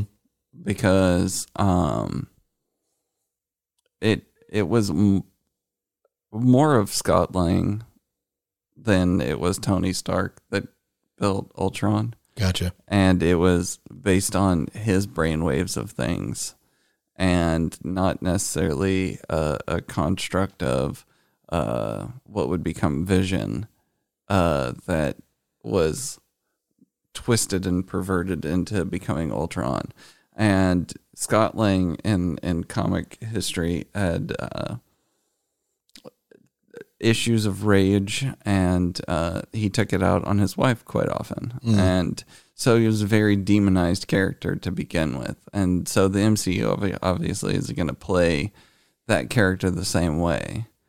And uh, not Scott Lang. Uh, it's Michael Douglas's character. Oh, Hank Pym. Hank Pym. Hank Okay. Pym. Uh, yeah. Yeah. So Hank Pym is the originator of Ultron, and uh, he's not a good guy in a lot of ways, and uh, a lot of the Giant Man uh, uh, flip back and forth uh, Ant Man issues uh, have a take a psychological toll on him, and uh, there's a, a lot of things that go into, especially when he gets into the microverse and things like that. Um, they kind of did a different take of skipping a lot of his story until later and doing it kind of as an afterthought. And uh, by doing that, they told Ultron out of order. And so it put a lot more weight Okay. onto Tony as a character than it needed to because it wasn't his story. Right. And so watching that and then watching that have so much effect on him in three.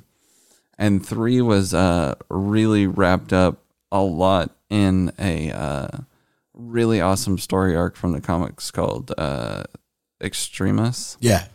and uh, I feel like if they would have not had so much of the PTSD Tony to have to deal with and let him really flex into that Extremis storyline a little bit heavier, Uh, okay.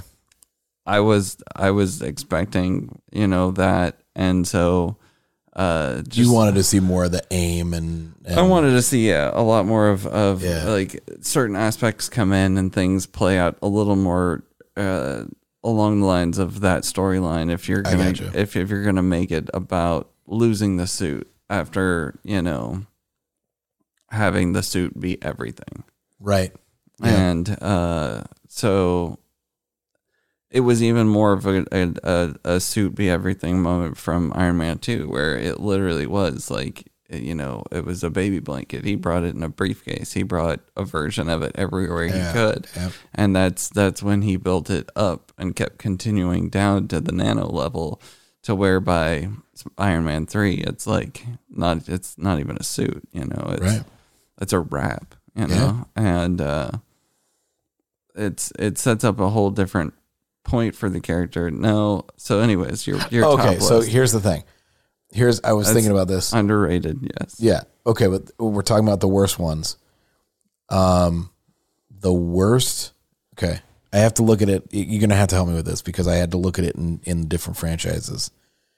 In my opinion, the worst Iron Man movie was Iron Man Two. Okay. Uh, it goes one, three, two for me. Okay. In um the Thor universe or in the Thor franchise, it goes um three, one, two. Best Okay. is three. Yeah. Best is Ragnarok. Oh yeah. Worst is the second one. Uh, fair Yeah. Um. Uh. For different reasons. for different reasons. Yeah. Um. I I, I liked a lot about the second Thor, though Yeah. a lot of people didn't get it. Uh, to me, that's Sure. one of those. A lot Yeah. of people don't give enough credit to that movie Right. because they're too busy like knocking on one thing or another. But Right. They're focusing on certain things that. Yeah. yeah, Um. The worst Avengers film was Age of Ultron. yeah. Um. I have a tough time between uh, Infinity War and Endgame being the best because they're both so good for different reasons. for different reasons absolutely um but i would say if i had to rate one the lowest one of them has to be the lowest.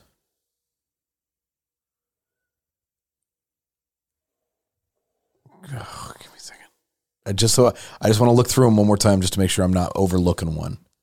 No, you're not. um let's see. So, so for me, it would it would be oh Ult- i Ult- Ultron would be the lowest. the lowest rated Yeah. of all the marvels. Well, uh, of all the Marvel movies, I went back and watched it again not long ago, and there were highlight features to enjoy, but overall, there was it was so messy, and it just it wasn't fun, and even like in the the Empire Strikes Back strive of like ending ending the series on a sour note mm-hmm when you know something sweet is coming. Uh, that's that's the gift that Infinity War gave us that Age of Ultron didn't.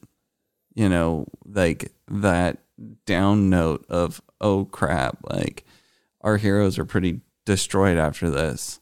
Where are we gonna go? What's actually gonna like? Where's the narrative gonna carry? That's gonna right like r- bring us back to where we have an Avengers again. You Yeah. know? Um, so you would say Ultron, Age of Ultron is it is is that your That's that's that's, the worst? that to MCU me. movie. That's yeah, that's pretty rough, pretty rough run. All right, I'm gonna go. This may be controversial to our two listeners, and I'm including us in those in Yeah. that number. I'm gonna go with uh, Ant Man and the Wasp. But really, Yeah, I just found it rather boring. I didn't. Uh, um, I need to give that one another watch. give it another watch. I just like I- with Ultron, there were elements I like. Walton Goggins always delivers, right? right, But I, but, uh, but that's my problem though, is because I get Walton Goggins, I get Paul Rudd. I could watch Paul Rudd brush his teeth for an hour and a half. and it would be, the most entertaining thing. Exactly. Like, Absolutely. and then and then you throw Michael Douglas and Michelle Pfeiffer Mm-hmm. in. It's it's And and and uh, um, and Evangeline Lilly, like yeah, they're, the the whole cast plus uh, you- plus Michael your Pena and uh, uh, yeah, and David Dashamel and um or Dashelman and uh, uh, T.I.. Ti, Uh. and then uh, Laurence Fishburne. yeah. I mean, he's and he- a- as Bill Foster. yeah, exactly. As That's- Giant Man, right? Uh, That's and and that's to me that's one of those missed opportunities. That's what I'm saying. I, I just feel like there were so many missed opportunities from Ghost to Bill Foster to Uh, the Walton Goggins character. There were and I mean there was a missed opportunity in using Bill Foster using Larry in uh Ant Man one in a, a background role, a la uh, Lucius Fox and and uh, Batman. Gotcha. Okay. uh, it, using him as like a, a yes, Pym's been running the company. Pym stepped away. Uh, Bill Bill Foster's got his wing over here, and they could have introduced him in a way there because in the Civil War comic, there's a huge the the trigger that sets off Civil War is uh at at the time in the comics, Thor was off world, uh, sleeping the sleep of the gods, Ragnarok, um, and uh, had not recorporealized, and uh, so to try to win over the world to his side, Tony Stark and Reed Richards um, created a clone Thor, and clone Thor got Thor's hammer, and um, he uh, killed Bill Foster in a first Civil War battle. And that was really one of the big first decisions that like pushed people to Cap's side. That was like, all right, Stark's kind of going a little government crazy, a little little out there. Like he's spoken hard. Like we need to to find some level playing ground. And so it it made it much more of an interesting dynamic more than like, well, your ex best friend killed my parents and uh I don't know how to talk to you about that. Right. You know, like that that involved people that you had no idea about and you had no point in judgment and you had no way to take that person down. So how is it anything in Cap's fault and why is he like you know, there's there was so much that I appreciated about the the the goal of that film that they still just there's no point to the story. Yeah, and, and and again, that's the same with the. For me, it's the it's the same with the Ant Man and the Wasp. It's like okay, it was a great, it was a great local localized story. Yeah. Again, uh, uh, just like most of the first tier, um, the first the entry uh, films in this franchises, the stories are localized. Yeah. Even you know, it's a very um, g- generic. Same with Ant Man one. It's a very hmm. nice and localized. It takes place like in San Francisco and doesn't you know whatever. But they did it again, and they got characters that I didn't see. They were throwaway characters that you should have done in, in the first movie Yeah. which you already did. So why'd you do this again in the second one? And and then and because normally in the second one you're building to something. And Captain America too, and uh, and which is also why I think Iron Man is a Iron Man two is a weak one too. You're not building anything in Iron Man two. Uh, I mean, you're you're you're building the War Machine, okay? You're building, Cool. but yeah, how how useful was that ever? exactly. It's it's it's. I hate to say uh, a concept of uh, racial inclusion. Mm-hmm. Um, that they just didn't know what to do.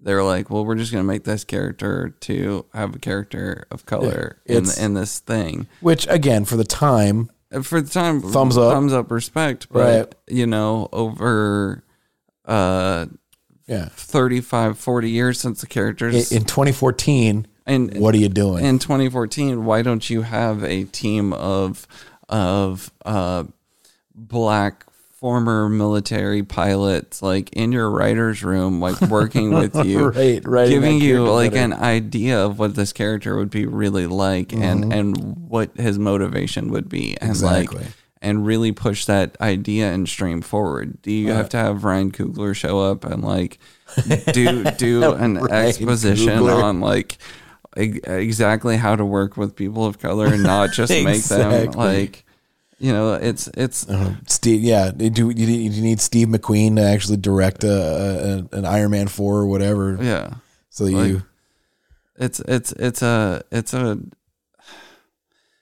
everybody has a voice and it's that character's response. It's it comes back into like a pro wrestler and their gimmick you know if mm-hmm. if that if that character doesn't feel if that actor doesn't feel like that character's voice fits that character they're going to have a hard time stumbling through that role yeah you know, and and trying to understand the motivation of a guy who's just jealous jealous of his buddy's cool suit. right. and, um, and his whole his heroic drive is to to have his own cool suit. Yeah. You know, And, and that's that's that's why I would say post Civil War Rhodey is more compelling a character after he has his accident. Yeah, it's it's a it's a an interesting uh, twist of necessity, uh, and I feel like if it was more of a a derived like he had to walk around and the the the armor legs, like the bulky, obnoxious armor legs, not like oh you're you're all better, you know that that reliance on a judgmental technology Right. you know that making it sleek and cool and oh we've microsized this and no nobody ever knows that you have robots running your legs you know Right. it it takes away the discrimination factor which is another layer you know he's already having to deal with it as an african american airline or air force pilot that's you know pushing against a system that doesn't want him there that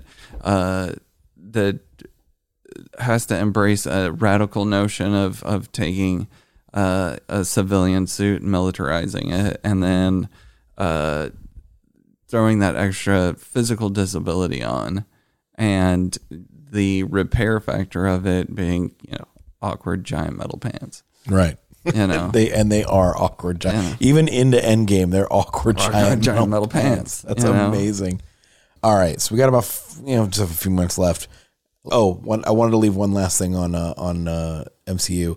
Uh, would you would you agree with this with the statement that WandaVision that the the events of WandaVision completely justify the Sokovia Accords? uh, I heard a great take where he's like, "This bitch held an entire town hostage and tortured them." I mean. So Y- yes, and, yes, and no. Um, so, so to the irony of the Sokovia Accords and how they they were played out in the MCU as opposed to the comics, which was just the uh, Superhero Registration Act. right, right, Um, that uh, that came at a moment where uh, a very low key team of mutants uh, had a very unfortunate incident at a preschool in America, and uh, ended up with one of the the mutants going nuclear and basically nuking a preschool in a, a whole small town. I've heard that. Yeah, And I've heard that story. So when you take it off American soil and you make it some third world country like town that isn't real Sokovia, you know, and you try to make people have empathy for, you know, a nation that doesn't exist. It's hard for anybody to swallow that like Sokovia Accords thing down as as oh yeah, give up my identity and like all my my family's at risk and all the things like but in in the comics they did a, a cleaner job of justifying why superheroes should have to register themselves at least Right. with a higher agency of of you know keeping track of of your your goods and bads Yeah. know? Well, and uh, like I said, I think I think it's a funny take to be like this. Her actions throughout the entirety of the of the series have to completely justify why they should She's- they should definitely be registered. Yeah, but if you have to look her from introduction to WandaVision, she's never an outright hero hero. That's She's- true. She's always kind of just a, a fuck you, I'm going to do it my way in my my That's position and and if I like you enough, I may play to respect what you ask of me in my situation. Yep. But also if I feel threatened or if I feel, you know, my partner threatened, I'm going to just cut bait and run the way I'm going to run. Right. So I, in enough. fairness, I don't think she's ever like lived accord, according to the, the the notes. You know, That makes sense. Anything you want to talk about? Uh, if we're gonna n- nerd promote stuff, Yeah, go uh, ahead. Nerd promote. Uh, Rucking Fotten, uh, one of my favorite Mm-hmm, T-shirt designers. Just just a little shout out. Uh, they do uh, random drops of fantastic Japanese style poster remakes of uh, classic horror and 80s and action and they did a roadhouse one a couple of weeks ago it was incredible uh, I I was very sad of of my broke days because I was like this this needs to be a thing. But That's awesome. yeah, there's always always good turn turnout with uh, new interesting designs. Yeah, I enjoy. I yeah, I, you guys told me about them, and I so I follow them now on Instagram and Yeah. look out for them. So they are cool. Uh, my my geek shout out thing this week is uh, watch watch Coming to America two. Oh yeah, I that's on my list. It's uh um I enjoyed the shit out of it. It uh it wasn't listen. Uh, the I heard it I heard it best described this way is that I will probably watch the first Coming to America hundreds of more times before I die. I'll probably watch the sequel one more time. But that being said, I I watched it and it was I had a smile on my face from start to finish. It was 100% fan service. There was a lot of callbacks, a lot of callbacks that kept me engaged the entire time. What were they going to reference this time kind of a Right. thing. Um That's kind of how I felt about uh, Jay and Silent Bob the reboot. okay. Like it's, I'm I'm gonna watch Jay and Silent Bob Strike Back a hundred more times before I die. Yeah. But the reboot, maybe once, twice. Not that the under like lying like story of heart that Kev throws in, uh, post heart attack and fresh look on life and and a, and a sweet look on fatherhood and and things uh, isn't entirely enticing. It's just it's literally the same movie redone in a slightly twisted, interesting way. Yeah. But you don't ever forget the first ride. Right, exactly, exactly. Um, yeah, that's that's one hundred percent it. Uh, it's one of those films. I, I would say that, it, and I'm sure uh, the Jay and Silent Bob one is probably similar. Is it's one of these things where I'm glad they released it on streaming. I probably would not have liked it if I'd seen it in the theaters. Like if I had paid fifteen bucks, eighteen bucks to go see it, No. uh, coming to America two in the theaters, I probably wouldn't have liked it. No, you probably would have been bummed out. That, Exactly. You know, but that's that's the beauty of streaming Yeah, and and but the fact that I was at home- convenience and home does make a big difference. Get too. nostalgia, and then knowing that if I hated it, I was still going to get two day free shipping. Exactly.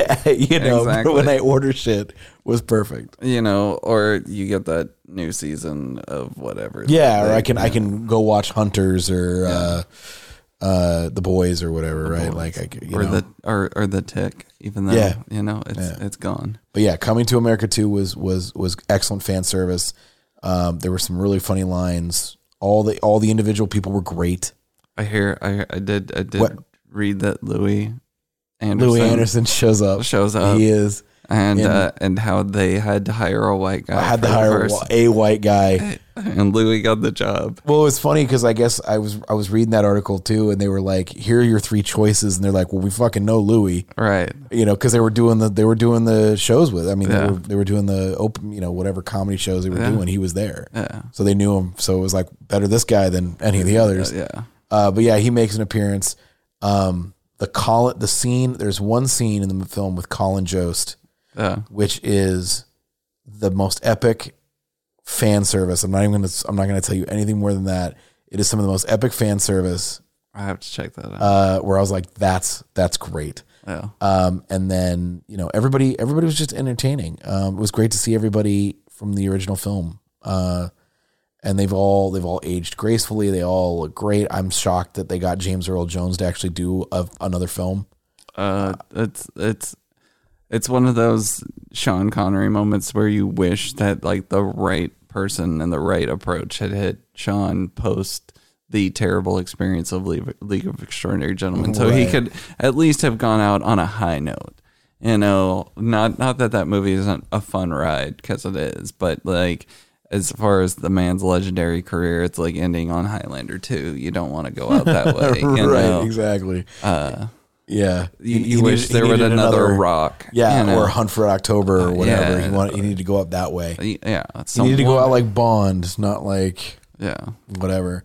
Um, but yeah, it was good. Um, so yeah, that's all I've got. What? Anything else? We? No, that's uh uh, I think pretty much. Yeah, that's good. Um, slow news week for It was. Ne- I, next week, I'd like to. I'm going to do some research, and I think next week I'd like to set aside some time and talk Star Wars.